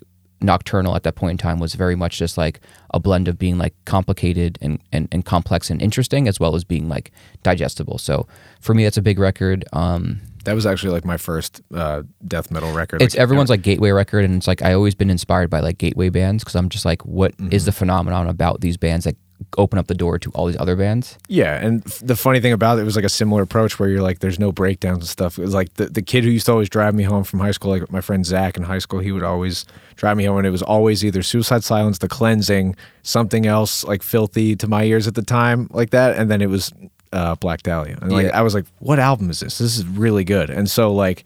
I wouldn't even like know like the band or like the the, the name of the album or whatever, but I'd have the, the hook of what a horrible night to have a curse Yeah. or, or nocturnal like those hooks like stuck in my head repeatedly and i think it's it stands the test of time Yeah, it really does, and it's a it's a it's a record that I I uh, I draw a lot of inspiration from. As far as maybe not so much like like literal inspiration, but just like the essence of what it is. And I I always reference back to it a lot of times. Um, what other records? Uh, Faceless Planetary Duality.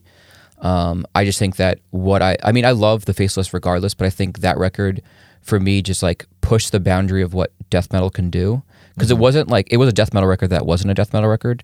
Like at the same time, it felt like it didn't have that same like itch because they were they were also doing a lot more like weirder things. But I thought what I loved about it is that like how out of the box it was for like traditional death metal.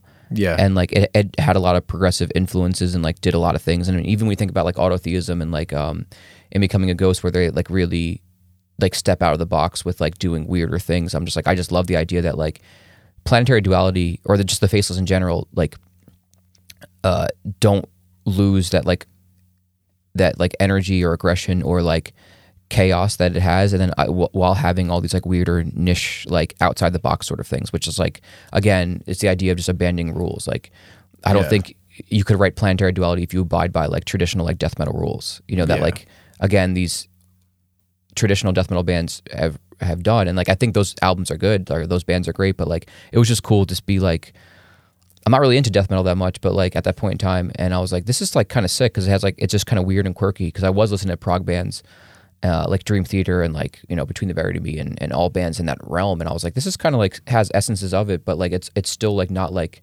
kind of like I don't know. Sometimes prog bands just get really corny. I agree. Yeah, and so- that's that's where i was at like at that time in like late high school. Like even though i loved metal i was like you know focusing on progressive music because like that's the kind of band i was in where you know i was heavily into dream theater and, and other projects like that. But when i heard a death metal band which that was not my genre Right. i was like extremely turned off by like those kind of vocals at the time. Just like couldn't really deal with it. But then like there were those records that there was just that thing about them that like really transcended and was able to cater to somebody who was not interested in, in death metal and like those are like such staple records like even still for me to this day Yeah, I think that's just such a it was such a like cool quirky thing and like maybe like my ADHD like is really showing, but like how it was just all over the place. I was like, this is sick. Yeah. Like it just goes from like these chaotic like like death metal like dissonant parts to then like a clean section with this like weird kind of guitar lead that sounds almost like you're being probed up by like a UFO and I'm like this just took a change. And there were like even like autotheism where it would be like this chaotic section to then like a sax solo section. I'm like that's so bold Yeah. and like going against the rules that's why like i'm just like so inspired by like there are no rules and like i think that's something that i've always been interested in because like who's to say i can't have like death metal inspired parts with like heavy breakdowns with melodic like you know choruses like who's to say you can't and like i think Yeah. a, a lot of what we do is driven off of like the boldness of just like you can put whatever you want into the song.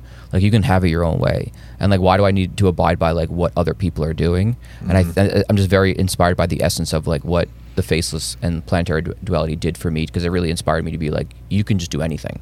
Like Yeah. there's no rules now. You can just do whatever you want. You can have clean singing with a vocoder effect and then go into like a, a blast beat section followed by like a clean guitar section. It's like what? Why is that a thing? And like why do i enjoy this right now when, when it's like literally abandoning all the rules Yeah, I think that's why my guitar player Chris loves BK so much because he lives by that philosophy. Yeah. just have it your own way when it comes to music. Oh, exactly. Yeah, literally have it your own way. and then I think the last record is always a toss up. Um, but I think to kind of piggyback off of the planetary duality concept, the first album that really I loved like that was Veil Maya's Common Man Collapse because it was a similar essence because I was listening to like death metal bands and I was listening to like metalcore bands. Yeah. And like it, it also switched gears instantaneously. Like and I was like I remember it was like the song It's Not Safe to Swim Today, like every part was a diff could be literally out of a different band's catalog and I was like the fact that they did it all in one song shows me that like that's a possibility you can do whatever you want. Yeah. It's like they would have like a super like melodic part followed by like a really like interesting like metal inspired riff to like a really like odd timed or like weird chug pattern. I'm like, this is like doesn't make any sense, but it all works in the vein of the song. Yeah. So like it just really indicated to me that you can again do whatever you want into a song, and like you can take all of your influences and put them in in one song or one album. Like, and why not? So like that's definitely like an, a big inspiring record. But like as far as like a record that really inspires me, uh, like musically. Uh, I'm gonna say, just because just to kind of make sense of of uh, Lorna Shore, uh, this is Exile, Whitechapel. I think it's the best deathcore record of all time, in my opinion. Um, I think that when it came out, it was just one of a kind. It was just so modern and like mature sounding for like deathcore at that point in time. It was just like heavy. It was like still musical and interesting. It wasn't just like like gimmicky heavy. It was like still heavy and like it made sense. It was mature. I just think that it showed that you can be a mature deathcore band and still be musical and be interesting and still not lose your itch of being heavy. So for me, like that's such a record I always pull from because I'm like, this is a mature deathcore record. Absolutely, it's like kind of a I don't want to say a trendsetter, but it's like oh, it definitely a thousand percent is in my opinion. Yeah, I just figured maybe that was a poor choice of words, but yeah, it it paved the way for like what a lot of deathcore bands could be, where it's like a lot of people will probably see deathcore as like a niche genre, but it's like then you have records like that, and you know, where it be something to, to draw influence from, where it's like no, you can be like this. Yeah, because I felt like before that it was all like deathcore like kind of niche and like kind of like gimmicky. Like here's all these like movie sample quotes before a breakdown and like Yeah. and like here's like all these like just atypical like slam inspired like breakdowns that are like are not or like these kind of like kind of eh like guitar riffs. But I was like this was just like done so well and like the production value was really high. It just felt like a very mature like adult deathcore record which like we weren't hearing at that point in time so for me it was just like this is just like proof and evidence that you can make heavy music be interesting Mhm. and still be like feel like adult esque, not like kind of like niche and like gimmicky. I agree. Honestly, I think that is a fucking great note to end it on because I mean it kind of ties up, uh, you know, what deathcore could be. But dude, that that this was awesome. Thank you for driving down here, taking the time to be here. It's great talking to you and getting to know you more personally and uh, you know how you view music. And Yeah, no, thank you for having me. I've always enjoyed talking about it. Um, I know I don't play drums. I know this is a six stroke podcast, but but uh, yeah, no, I mean, I definitely like to connect with other musicians, especially if um, we wear similar hats and and and, and approach things uh, similarly. Just because we play different instrument doesn't mean we can't. Uh, have uh, common grounds, but uh, yeah, no, I'm glad to do this. I'm glad that we go on tour. Damn maybe straight. maybe we're on tour when this is coming out, or maybe this comes out before we're on tour. Either way, I'm excited to go play some shows, rip some gigs, and get a hangout every day. Damn straight, baby. Hell yeah. Hey, dude. Thank you.